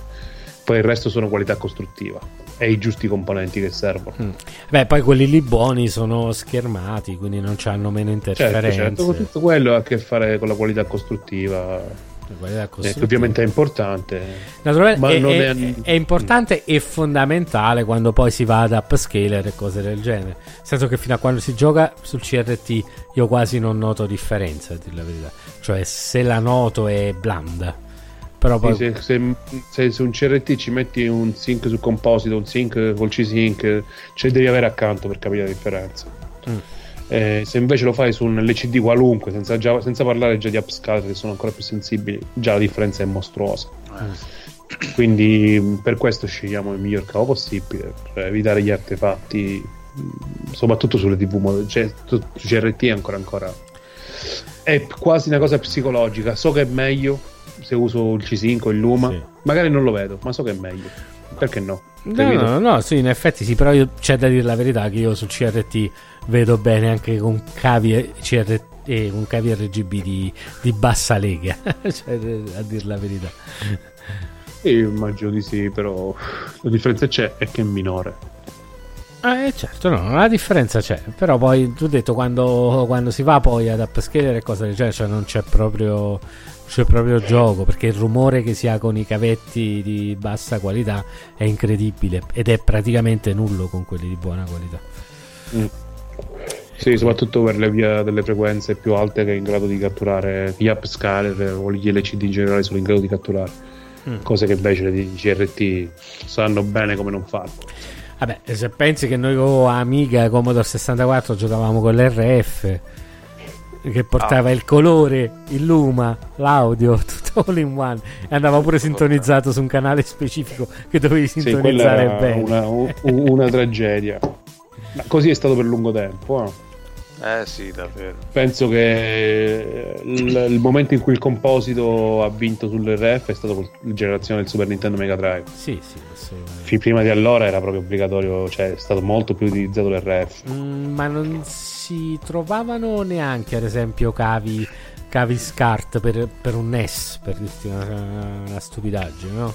Ma il NES e il Chaos Kart non ne ha bisogno, alle uscite RC. Eh, attinato. all'uscita RC di lato, lo so, però... ma nessuno le utilizza. Ah, io, io le ho primo- viste la prima volta quando L'ho, l'ho, l'ho realizzato molto Eh, più tardi. Che quando- erano Sì, sì, erano sconosciute. Eh, quando l'ho ricomprato nel Super Nintendo. 2013 lo stavo guardando ho fatto cazzo ma questo è giallo non è bianco questo esce Sì, anche, sì, non è, sembravano uscite a stereo audio, invece no. esce anche, esce vero, anche, sì. esce anche Si il composito dal NES una cosa che ho realizzato proprio dopo ma alla grande ma proprio tanto dopo ma questo è stato Sì, una sì, cosa è sorprendente quanto, anche se quanto io- avremmo potuto eh, godere prima. anche se usavo già questo. RGB con Super Nintendo e Mega Drive eh, all'epoca Sì, già io pure già Super, nel Super, col Super Nintendo ho capito. Ho realizzato il discorso del composito in pieno perché ti veniva fuori col cavo composito e hai capito qualcosa, insomma, che c'era una differenza. E poi soprattutto eh, se ti capitava un cavo RGB ti si apriva un mondo, ovviamente. Ma eh, con le console di importazione ti mandavano il cavo RGB solitamente. Mm, E il motivo è chiaro, perché se no il composito era encodato in, pa- in NTSC e avresti, Vedevi in bianco e se- nero. avresti, Anche avresti vero. visto bianco e nero. Eh, sì. Invece già con l'RGB anche se 60 Hz di solito le TV se la, ce la fanno meglio, cioè ce la fanno, di solito ce la fanno. Mi successe di vedere in bianco e nero anche con un lettore laser di scan NTSC. Non mi ricordo come risolsi poi. Non prendendo una SCART, però non ricordo come risolsi. Eh, perché i laserdisc eh, sono esattamente. Cioè, già quel proprio, addirittura il laserdisc anche il contenuto del, del disco è un segnale encodato composito. Mm. Bello, bello. Proprio alla, alla, alla, alla radice, proprio. Mm. Come pure eh, sulle videotape. Eh? Sì, sì, che. come, come, come vedevamo male. Mamma mia, io ricordo veramente modificare la PlayStation 1 per giocare ai giochini giapponesi, no? ai giochini americani. Però non mi presi un capo RGB che No, all'inizio presi una, un accrocchio che praticamente mi uh, convertiva, con, il segnale. convertiva il segnale, ma con una qualità infima, infima però certo. ci bastava. Mm-hmm. E alla fine, però, poi meno male che. Io mi è capitato, e qua parlo ai tempi del forum, in cui commentavamo ancora il forum, là, Retro Gaming History. Sì eh, di, che una ragazza mi mandasse il suo Super Nintendo americano che era stato modificato per andare a 50 Hz e con un modulatore palle infilato dentro. Mm. Ma addirittura. Sì, quindi lei fece partire Donkey Kong Country americano che ovviamente aveva la protezione eh, ha una protezione che controlla la frequenza video non gli partiva sì, dicevano è di un'altra regione. Mm. anche con Country cioè, fa così. Ma ti ricordi anche il Mega Drive giapponese che, che, comprai che fu proprio la prima operazione che facemmo su Retro Gaming History? Facevamo ma io questo è giapponese non è quelli là coreani che so pal faceva una forma era proprio eh, era, invece... era stato era modificato, modificato dagli importatori sì. andava a 50 mi è bastata di saldare una cosa per cui all'improvviso andasse a andasse 60. a 60 Hz. Avevano, queste sono quelle modifiche che facevano nei primi anni 90, insomma, per fare in modo che le console di importazione funzionassero. Chissà se certo. le facevano in Italia o le facevano a monte fuori, mi sono sempre chiesto. No, secondo me le facevano in Italia. Dici? Secondo me, sì, sì, sono conoscenze che tranquillamente si poteva arrivare ad avere anche allora. Sarebbe carino conoscere qualcuno che all'epoca che si lavoro, occupava di queste cose. Eh, certo. Se ci sta ascoltando, si faccia vivo, che viene con noi e ci racconta un po' com'era. Io sono curioso del mondo dell'importazione. Poi io sarei curiosissimo, avrei 2000 domande da fargli. Mm. E allora se lo troviamo, invito anche te, così parliamo con lui. Mi piacerebbe, ci conto. Cioè, dovevano comunque conoscere un bel po' di cose per poter fare queste operazioni. E io non è immediato convertire. Eh. Cioè, ora per noi è scontata l'informazione come si converte eh, un. Ma perché trovi anche tanta, tanta documentazione, però. Eh, sì, ma eh. penso che come si compra la, la, la, la, conoscenza base di come si converte, che ne so, un Super Nintendo da, da 50 a 60 Hz, mm-hmm. su quale pini bisogna lavorare venga proprio da, dal fatto che qualcuno ha, osserv- ha osservato il, il, il mega, il, ha osservato le console importate dice che qua cioè, per me può essere tranquillamente uno dei modi in cui si è diffusa quella conoscenza. Sulla rete. Assolutamente. Eh, ma sicuramente sicuramente. Mm. Quindi se c'è veramente, se qualcuno è in ascolto, qualcuno che è in ascolto che conosce qualcuno che faceva questo lavoro all'epoca, ce lo, ci mandi il contatto che saremo lieti di, di farlo accomodare tra noi beceri diciamo. Senti, ma eh, questa qua è una cosa che eh, stiamo, io, stiamo discutendo io e poco mane tanto sul gruppo Telegram, no? E forse tu ci puoi aiutare, non è proprio campo tuo, però magari tu puoi capire qualcosa in più di noi. Hai presente il fatto, il famoso shimmering, no? No, non so cosa sia. Il fatto Cos'è? che quando uh, scrolla lo schermo eh, quando ci sono dei pixel, soprattutto quando ci sono dei pixel molto vicini, ad esempio, eh, un'immagine diventa più scura, si scurisce, no? quindi è come se i pixel si sovrapponessero, no? Quando scrolla. Perché, però, teoricamente. Quando scrolla qualcosa sullo sfondo scuro o sullo sfondo chiaro?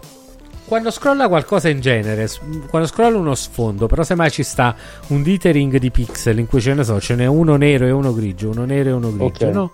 Si fondono? Uh, si fondono, cioè l'immagine diventa più scura o nel peggiore dei casi si vedono delle linee, no? Si, si vede una sorta di onda. Eh, credo, non lo so, potrebbe essere che è una questione di, di variazione del, del, pannello che non riesce a stare dietro a quella variazione di colore mm. così grande. Eh, pensavo, eh, per, pensavo anch'io, per... però sai qual è il fatto? Che quando metti integer scaling, in linea teorica dovresti avere una scala intera, quindi pixel No, no, non dovrebbe... sto parlando di, tra virgolette, eh, eh. problemi di aliasing, ok? Mm, okay. E di, di non corrispondenza fra la scala nativa e la scala riprodotta. Okay. Per cui devi andare via di, di, qualche sistema che o arbitrariamente saltare le forme, cioè non riprodurre, non riprodurre moltiplicato preciso, o, o, andare via con una forma di anti-aliasing che ti dia in quella zona c'è un, un, quadratino nero a metà, lo faccio grigio, ok? Sì. No, ti parlo proprio di, varia- di tempi di variazione di, di, di colore del pannello, ok? Ah, Dunkin' is putting a whole new spin on pumpkin at Dunkin' with our new pumpkin cream cold brew. Smooth, bold cold brew topped with velvety pumpkin cream cold foam made with cinnamon and nutmeg spices. And there's more pumpkin for you to love, like the delicious fall classic, our pumpkin spice signature latte. Rich espresso topped with whipped cream, caramel drizzle, and cinnamon sugar. That's how we pumpkin at Dunkin'. Sip into the fall season with the $3 medium pumpkin cream cold brew or pumpkin spice signature latte. America runs on Dunkin'. Participation may vary. Limited time offer. Exclusions apply. Valid on pumpkin spice signature latte only in all cold foam cold brew. September is the most birthday packed month of the year. So chances are you have a few celebrations coming up. Make sure your friends and family feel special with a gorgeous bouquet of roses from 1-800-Flowers.com. 1-800-Flowers makes it easy to send the perfect gift. 24 multicolored roses for just $39.99. To get 24 multicolored roses for just $39.99, visit 1-800-Flowers.com slash tune in. That's 1-800-Flowers.com slash tune in. Okay, okay. Potrebbe essere questo. Oh. E questo lo capisci se, fai, se lo fai con l'emulatore uguale, è chiaramente il pannello, sullo stesso pannello, no? Sì. Perché più è grande la variazione di colore e di luminosità, eh, questo lo so in generale, sì. che tu chiedi a, a, un monitor qualsiasi, sì. LCD, quello che è, OLED, tutto quello che sia, uh-huh. e, e, maggiore è il tempo che lui bisog- avrebbe bisogno per completare la transizione. Ah, vedi, vedi, già però mi hai già... Non so se è eh, questo il problema vostro. Potrebbe essere una parte del problema. Sai qual è il problema? Che sullo stesso pannello, ad esempio con OSSC non succede, per esempio con Mr. C capito? Quindi poi dipende anche dal famoso pixel clock, anche se non ho capito bene che in qualche modo. Ah, il pixel clock è, allora, abbiamo fatto quel lavoro di trovare quei 15 kHz moltiplicando fre- frequenza verticale per il numero di righe. Sì. Eh, moltiplica per il numero di pixel in un rigo, in una riga e ottieni il pixel clock. Ah, cioè, qua, che, velocità, che, velocità, ci vuole perché, perché si, si, posizioni un pixel sullo schermo? Okay. Ha una data risoluzione e un dato refresh. Ah, ottimo. Eh, questo però può, può essere una...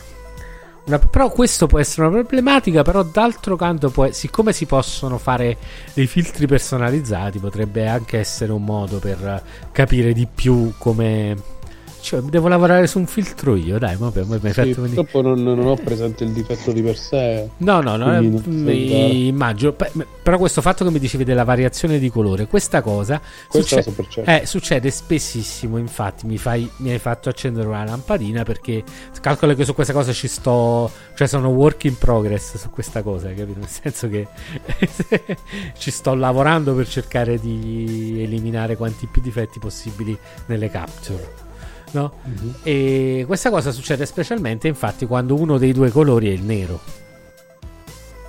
Ok. Eh, ci sta, il nero è completamente, sp- completamente spento, no? Completamente, sì, completamente spento. Completamente spento. Quindi credo che sia completamente spento, sì, perché deve occupare tutta la luce. E, ehm, e quindi è una posizione estrema della mm. scala di colore, no? Sì. Della scala di luminosità. Sì. E quindi potrebbe essere che per, se tu chiedi una variazione a un colore più chiaro ci vuole tempo. Però tu non gli dai manco il tempo perché subito devi ritornare nero. Perché, mm. perché abbiamo una serie di pixel alternati, no? Sì. Potrebbe non fare. Potrebbe essere questo. Poi potrebbe pure essere. Non lo so. Problemi. Se tu fai fare, se tu fai fare qualche lavoro di, di upscaling alla TV, per esempio. Ok?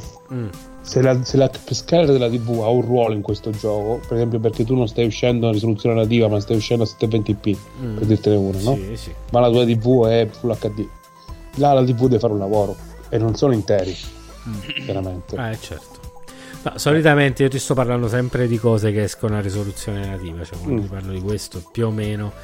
No, la cosa strana è che... Mh, mm, questo è un pensiero, diciamo, totalmente così, che non c'entra con la puntata. Ho notato che è paradossale sta cosa, ma in ogni caso io riesco ad avere una fluidità migliore eh, nelle capture, ma in generale quando gioco dalle console originali upscalate, piuttosto che mister da una parte ma anche emulatori dall'altra cioè proprio capito vedere un bello sfondo che scrolla bello liscio se... eh, il mister ha scalato con, con l'OSC no no il mister, è, no, il mister esce nativamente a 1080 eh. no, no, e, e, sicuramente avrà a che fare col modo con cui comprano l'immagine sì sì per forza sì. Eh, comunque non è, non è da escludere che che ci siano filtri di sharpening da qualche parte, magari nell'OSC.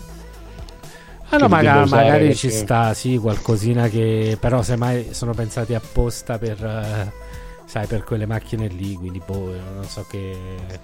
Non so che dire, però insomma ci lavoreremo. Poi quando risolverò questo problema vi terrò aggiornati sulla cosa perché sono curioso di capirlo, ma stranamente non c'è non c'è tanta documentazione su questi tipi di, mm, non, lo, non saprei di non difetti qui. quello che posso dirti che io la nodo sì pure io la, la nodo su alcune tv e di solito quando vedo qualcosa del genere vado a giocare con, il, con quello cioè, sono, c'è un filtro che si chiama sharpening nella tv vado a giocare con quello e di solito ottengo un effetto non dico un miglioramento ma un effetto diverso che mi dà meno fastidio okay. quindi potrebbe se stiamo parlando esattamente della stessa cosa potrebbe provala questa cosa sì, eh, sì, questa voce potrebbe avere senso.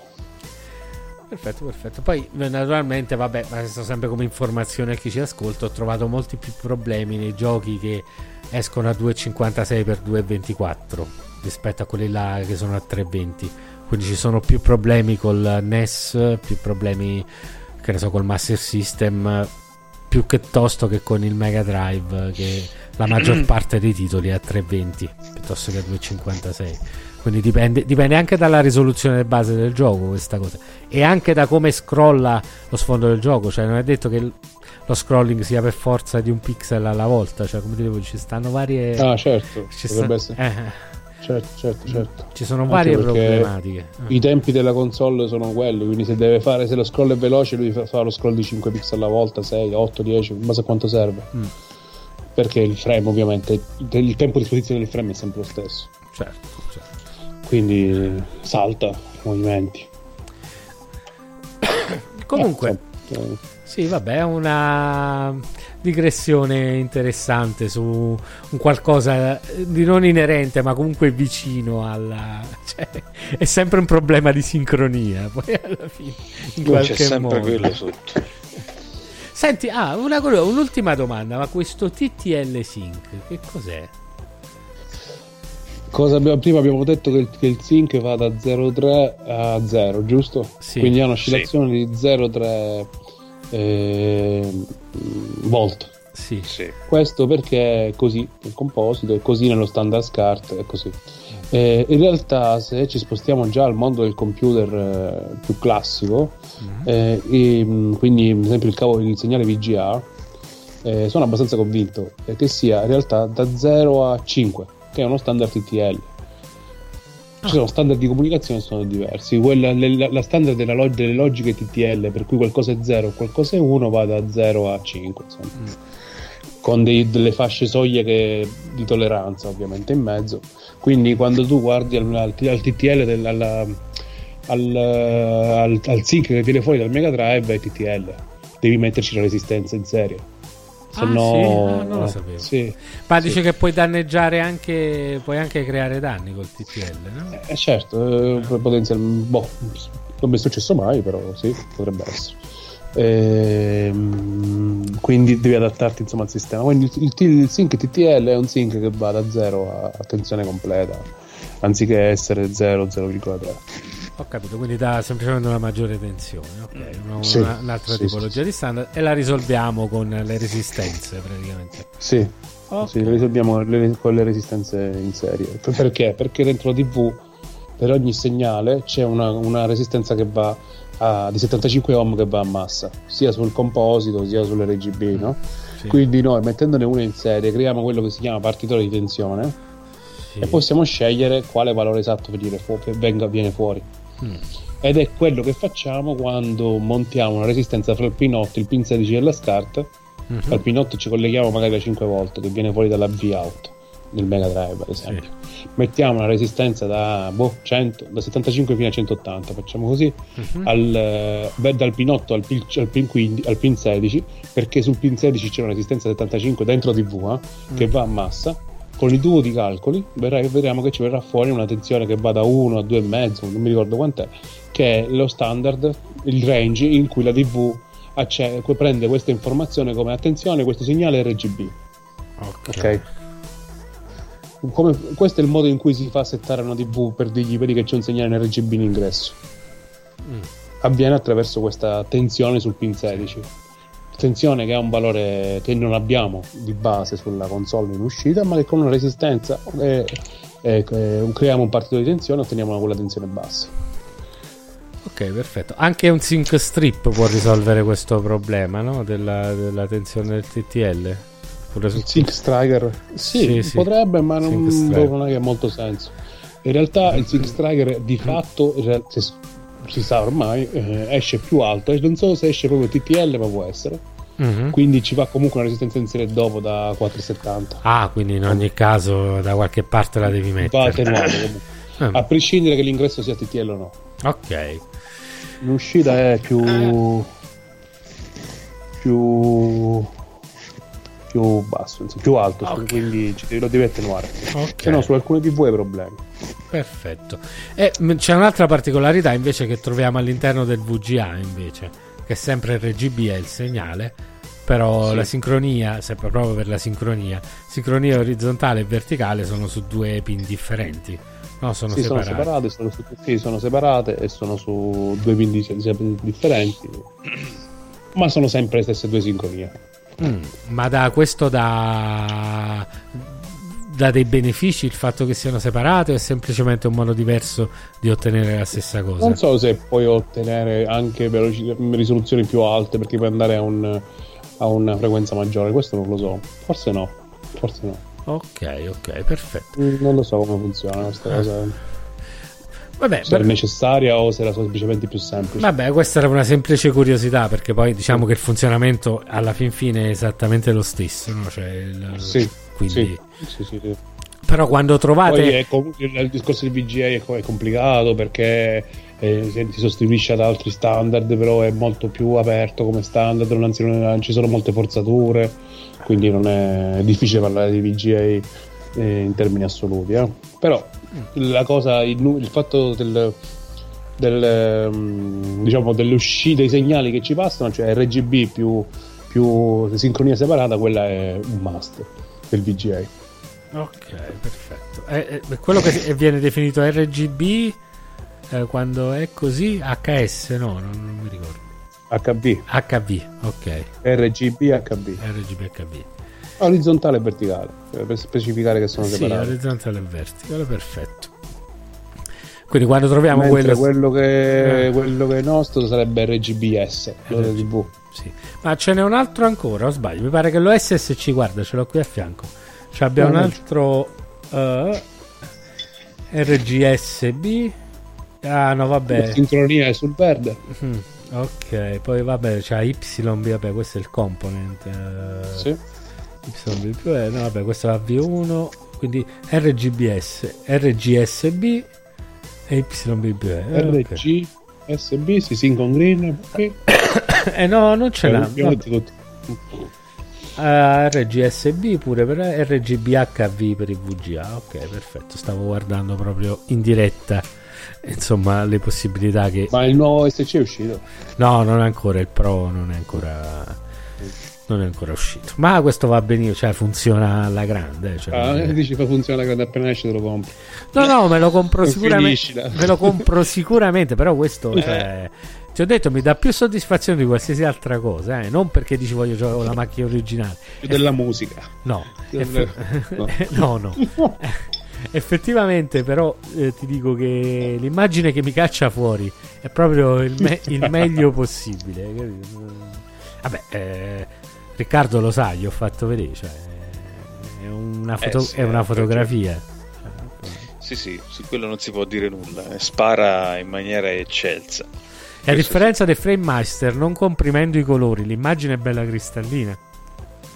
è crispy, crispy. Il Framemeister è sempre un po' ovattato, cioè comunque... Un pastato. Un po' impastato. Anche se anche... Vabbè, è una cosa più vecchia. Eh, però, è... però fa... il Framemeister fa un sacco di cose, capito? Alla fine... E poi disinterlaccia che è un bijou, il Framemeister, quindi questo bisogna Perché darglielo. ha un. eh, cioè, non- a differenza di questo, che è una, una cosa inventata proprio adesso, è per quest'uso alla fine. Il Frame Master, che è destinato all'uso del gaming, in realtà dentro ha un, eh, un, un- un- un integrato, diciamo, che è preesistente e che è utilizzato nella.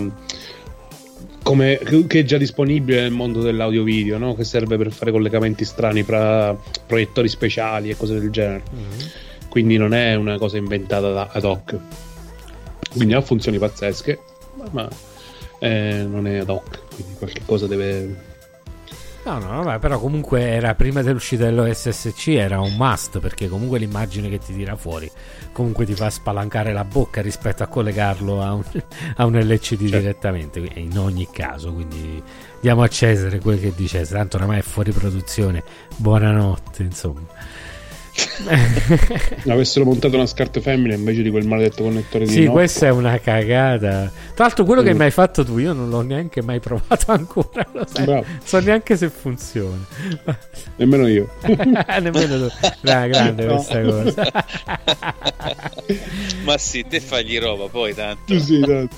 poi esce il nuovo Frame Master o il nuovo SC quindi non lo userà mai Vabbè, lo collega un'altra TV da un'altra parte. guarda, c'è sempre il modo di usarlo. eh, Non è che. Ma comunque, ma comunque, beh, beh, penso che siamo stati abbastanza esaustivi sulla sincronia. Tu che dici, Riccardo? Sì, senti. ehm, Qualche domanda? Dai, voglio prima- qualche domanda da te, però. Ma senti, eh, io ho- quello, quello che ho sentito stasera Eh. mi ha messo diciamo le cose un po' a posto mh, alcune idee che avevo soprattutto alcuni concetti per quanto riguarda la velocità di come si forma l'immagine sul, sul vecchio catodico. Mi è piaciuta molto questa, questa disquisizione che è partita proprio dagli albori cioè dal, dal catodico in bianco e nero perché poi si ricollega anche ai nostri ricordi dell'infanzia dai diciamoci la verità. Quando avevamo quelle tv che nemmeno avevano i canali ma avevano sempre la sintonia ah, con, la, con la rotellina no? A giravi sì, e cercavi i canali. Cioè mi sono rivenute in mente delle cose che erano sepolte nella mia memoria. E è stato una- un, un percorso abbastanza chiaro quello che ha fatto. Ci sono alcune cose che naturalmente Umberto le mastica un po' tutti i giorni ne disquisisce con centinaia di messaggi nel gruppo Telegram, quindi c'è molto dentro. E io ne sono un pochino più fuori, però ho capito, mh, mi sono mo- mh, più chiare molte cose eh, riguardo, per esempio, il mio bel PVM che ho qui della Sony, uno schermo minuscolo con cui provo le console, per esempio. Quindi eh, alcune funzionalità, per esempio, ho capito meglio come funzionano. Quindi Eh, lo, lo proverai proverai a sì, fare sì, sì, quel- farò, farò delle, farò delle prove, farò delle prove. Eh, quello che vorrei chiedere a Roberto, no? Eh, ma questa massa di informazioni e di esperienze, quanto, ti, quanto tempo e quanti anni ti sono serviti per accumularle? Eh, allora, io penso che se dovessi iniziare oggi sarebbe molto più facile, intanto. Mm. Eh, ma molto più facile perché suppongo che ci sia molto di più, in parte lo vedo. Eh, E in pratica accumularle io per esempio la realizzazione della perfetta sovrapposizione del 240p, no? Mm. Tutto sommato è stata per me una cosa recente. E stiamo parlando di qualcosa che a me è sempre interessato più prima perché avevo più tempo, Mm. dal 2012, quindi quanto? 8 anni. Mm. Cioè, la mia- il video, il video delle- in particolare il video delle console è sempre stata la mia ossessione. Sì. Eh, prima mi ci dedicavo veramente molto di più, quindi a cercare informazioni e cose, quindi diciamo che il tempo ci è voluto. Però sì, in realtà io ci ho messo 8 anni. ma- Sì, otto anni, però sì, appunto come hai ricordato tu, adesso sarebbe No, adesso, ci- no, adesso confrontandosi due o tre giorni, dipende. ci si conf- a cercare documentazione online, io credo che ci voglia molto tempo. Se si ha la possibilità di discutere con qualcuno, no? O anche soltanto Sì. cercare la stessa document- documentazione e commentarla con qualcuno, eh, penso che in un paio di giorni ci si arriva ad Mm. avere una buona interiorizzazione di tutto. Ti chiede Alessio, Roberto, ma Sì. tu ci lavori con queste cose oppure la tu- è una sì, tua no, passione? ci lavoro, ci lavoro, no, ci lavoro, ci lavoro, assolutamente è il mio lavoro ormai.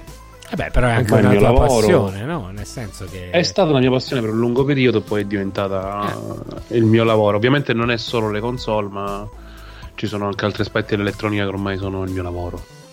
Mm. Faccio questo di base. Eh, non è solo il mondo de- del retro gaming, ma Però questa eh, passione ti ha cambiato la vita in un certo qual modo. Nel senso... me l'ha rovinata. È rovinata, vabbè. Avevo smesso di videogiocare. E tu facevi eh, tutt'altro, Uscivo un no? sacco. Eh. Eh, Avevi la vita più bevevo sociale, e ora- pe- e la vita sociale fortissima. Bevevo e peggio molto di più. Eh, eh, quindi, eh, insomma, Dai, ve lo sconsiglio, cazzo. Ve lo sconsiglio. È una malattia brutta. Tra l'altro ci dice Michele che forse conosce una persona che, di cui no- che non nominerò in diretta perché eh, che conosce qualcuno che si occupava di queste cose che erano i suoi maestri ah cacchio dobbiamo vedere di contattarlo allora perciò che dicevamo certo. prima il fatto delle dei vecchi modder dei modder eh, Lo della- su Telegram. eh, no sulla chat eh, sulla Non chat posso fare. di Spreaker la chat di Spreaker. Chat di Spreaker. Ah, vabbè, sulla puntata che stai mandando in diretta, vedi che ci stanno, che ci stanno scrivendo. Tra l'altro, mentre facciamo questa disquisizione, se avete voi delle domande, fatecele pure, eh, che se, se possiamo, soprattutto se Roberto può, risponde, perché io è difficile che possa...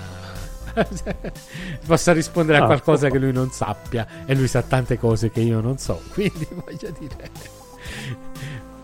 Ho letto, ho letto ora. Mm. Cioè, pot- sono rimasto fuori da tutta questa conversazione finora. sei rimasto fuori eh, ma te l'avevo detto Sì, me l'avevi detto, in realtà l'avevo pure aperto, però Eh. non, non avevo coscienza. Vabbè, comunque ci ho pensato io a rispondere.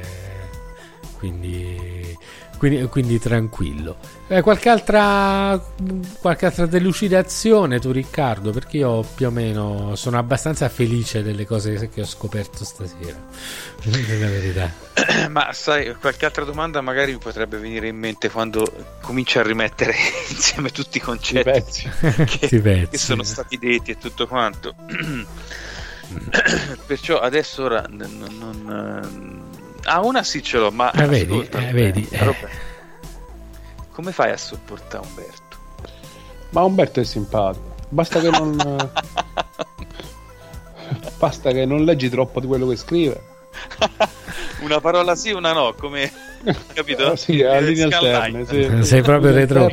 Ma che scrivo io? Fammi capire. Che- Dai, sei pericoloso, sei pericoloso. Perché? Perché? No, no, Perché sì, fai domande, poi salti da, un- da una console all'altra, foto, video, ragazzi, sto provando questo, ve ne pare, poi cambi discorso. Quella- quel gruppo Telegram è pericolosissimo. Ma non è vero, sei tu che. Sì, sei- perché ci sono cose interessanti, Eh. quindi uno vorrebbe pure seguire, ma si impazzisce. No, no, no.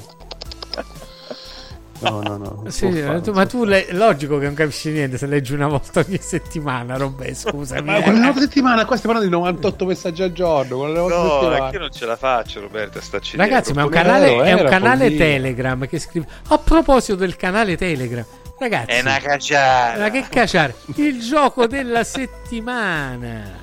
Ha, Ai, ai. ha vinto settimana. Bikuriman World per PC Engine. Eh sì, sì, sì. Eh, nella- Io avevo votato Imperium. Io avevo votato, fa- vabbè, questi li ho proposti io perché ho vinto la settimana scorsa la cosa, però io in realtà avevo votato Silhouette Mirage perché era un gioco che volevo giocare e quindi Ah, questa sì. era un'occasione per farlo. Quel gioco della Treasure che ha il sistema di Karuga dei colori Mm. però a, a livello di platform, se guardi a destra sei rosso, a sinistra blu o il contrario, non ricordo comunque. Eh no, è un, un gioco, un gioco simpatico. Comunque, Bicconiman World per domenica lo screenshot per domenica alle 23 e 59 minuti e 59 secondi. Avete tempo. Poi anche se fate l'iper record, se si scatta la mezzanotte non vale. Quindi Stavolta mi impegno, eh. Stavolta mi impegno. Tanto poi lo so che è un gioco che conosci eh. bene, voglio ricordare per chi non lo conosce, Biccuriman World non, è, Eh, beh. non è altro che Wonder Boy, la conversione di Wonder Boy in Monsterland per il Eh. PC Engine, quindi è praticamente è uno a uno, cambiano solo alcuni sprite, poi è, Quell'è, insomma. Robè, partecipa anche tu, dai, è bello. È fatta la partita, tanto ormai sei rientrato Andiamo. nel giro. vabbè. Vedremo, vedremo, non lo so. Non lo so. Voglio ricordarvi che, come ho detto all'inizio, ma lo ricordo anche adesso, Roberto è un cazzo di modder. Se avete delle mod da fare o dei cavi da richiedere, anche se lui non è contento di questa cosa, perché si rompe, di, che si rompe di fare i cavi, però fa dei cavi della Madonna, quindi vedete voi, cioè nel senso che sapete dove trovarlo, sa nel gruppo Telegram. Abbiamo detto che col CRT potete usare il cavo di merda. Restiamo... Abbiamo risolto. E siamo a posto, ragazzi. A posto. cavaccio cinese. Che c'è? Peggio. Già sbucciato, ti Ah, arriva, ma eh, va bene qua. Ma ci chiede Michele, trasformare un TV moni- una TV in monitor arcade, possibile? Conviene? In TV il monitor arcade. Mm. Eh, se deve supportare frequenze che non può, no. Se no, nella, nella maggior parte delle schede funzionerà regolarmente. Ci metti una super gun e funzionerà. Eh, è vero, Il problema è quando cominci ad andare a 24-31 kHz, ovviamente no. E non penso che lo puoi cambiare questa cosa. Però per il 90% delle schede li puoi usare. Con una super gun senza problemi. Ah, ok, perfetto, è vero. è vero, io Io sono... intendeva questo. Se poi invece intendeva metterci un PC con mame, si può fare pure. Vabbè, sì, quello si può fare tranquillamente. No, vabbè, però una super gun io in effetti ce l'ho sul televisore, va, va normale, quindi... Boh, sì, potrebbe essere una soluzione questa qui. Va bene, ragazzoli, vedo che non ci sono domande, altre domande in chat. Le domande di Riccardo sono finite. È stata una bella puntata, una puntata simpatica, un sacco di informazioni. Forse molto molto tecnica per alcuni che ci seguono e che non sono molto interessati a queste cose nello specifico, però secondo me era fa. eh no, era, era necessario eh, avere una risorsa per potersi approcciare a queste cose per chi interessa in modo un- leggermente più approfondito, nel senso che eh, spesso si compra, si legge, si fa e non, sa di che, non si sa di che cosa si sta parlando. Quindi eh, è buono che la gente sia informata, soprattutto anche quando spende dei soldi, no? Cioè sapere che sta Certo. succedendo, il perché, così riesce anche a dare un valore a quello che sta comprando e non comincia a dire ma sto cavo sta 30 euro ma eh, perché sta 6 euro su Amazon e, e ci sta un motivo Eh. Ci sta un motivo, ci stanno tanti motivi. ci stanno tanti Sì, motivi sì, per sì, questa cosa. E non, mh, siccome nessuna casa che fa cavi si chiama Versace, quindi non è che paghi la marca, paghi il lavoro in linea di massima che ci sta Sì, l'inizio è vero. dietro, dietro la cosa. Il lavoro, il lavoro di ricerca pure, perché non è che Cioè, è Assolutamente. solo sapere di comprare il, il cavo di buona qualità, i componenti Eh. che ci metti, li, li scegli, insomma. va. Vabbè, ma anche la realizzazione di alcuni prodotti, perché diciamo Roberto fa tanti cavi, però solo di quelli lì in cui si riescono a trovare sul mercato gli attacchi. Certo, Dicevamo i connettori. eh, i connettori. Sì, sì, sì. Eh, questi qua che fanno i connettori Super Nintendo se li fanno fare apposta, quindi è comunque Sì, sì, sì, sì, sì, Eh, li avranno disegnati, eh, li avranno fatti eh, comandati. è comunque lavoro in più perché i connettori Super Nintendo non si trovano. Se io chiedo a Roberto senza poter canni- cannibalizzare un vecchio connettore Super Nintendo che si apre, non è possibile Eh, sì. farmi fare, fare un cavo. No, Quindi Non mi è possibile a me. Ah. E Eh, non è le sue intenzioni di risolvere questo problema. Proprio no. Proprio no. Va bene. Ragazzi, grazie a tutti quelli che ci hanno seguito. Ciao Michele, che è l'ultimo messaggio di Michele. Ciao Alessio. E se gli altri ci stanno seguendo ancora, buonanotte. Grazie a Roberto per essere stato per la seconda volta con noi. Grazie davvero. Grazie a voi, grazie sempre a voi. di una disponibilità Certo. disarmante. Comunque, grazie. quando vuoi, siamo qui. In ogni caso, tu puoi venirci a trovare. Quando Eh, ora ti per pare pezzo non si vede, te lo dico piace. io. Vabbè, se, Ma se- tanto- se Alberto mi costringe, io spunto. Ma te non si vede mai, Roberto. Roberto, Roberto, cioè, ci sono, so- tre messaggi, sono troppi, me ne vado. Te li farei vedere io i gruppi Telegram dove io non leggo perché ogni giorno trovo 1k, ci sono mille messaggi. Ma... Quindi, No, no, è... Ste- chi ha orecchie per sentire Stefano? Siete pazzi. Com'è? Vabbè, ragazzuoli, buonanotte, è stato un Buonanotte piacere. a tutti. Buonanotte, a Buonanotte. tutti. Buonanotte. Ciao, ciao, ciao. Ciao, ciao.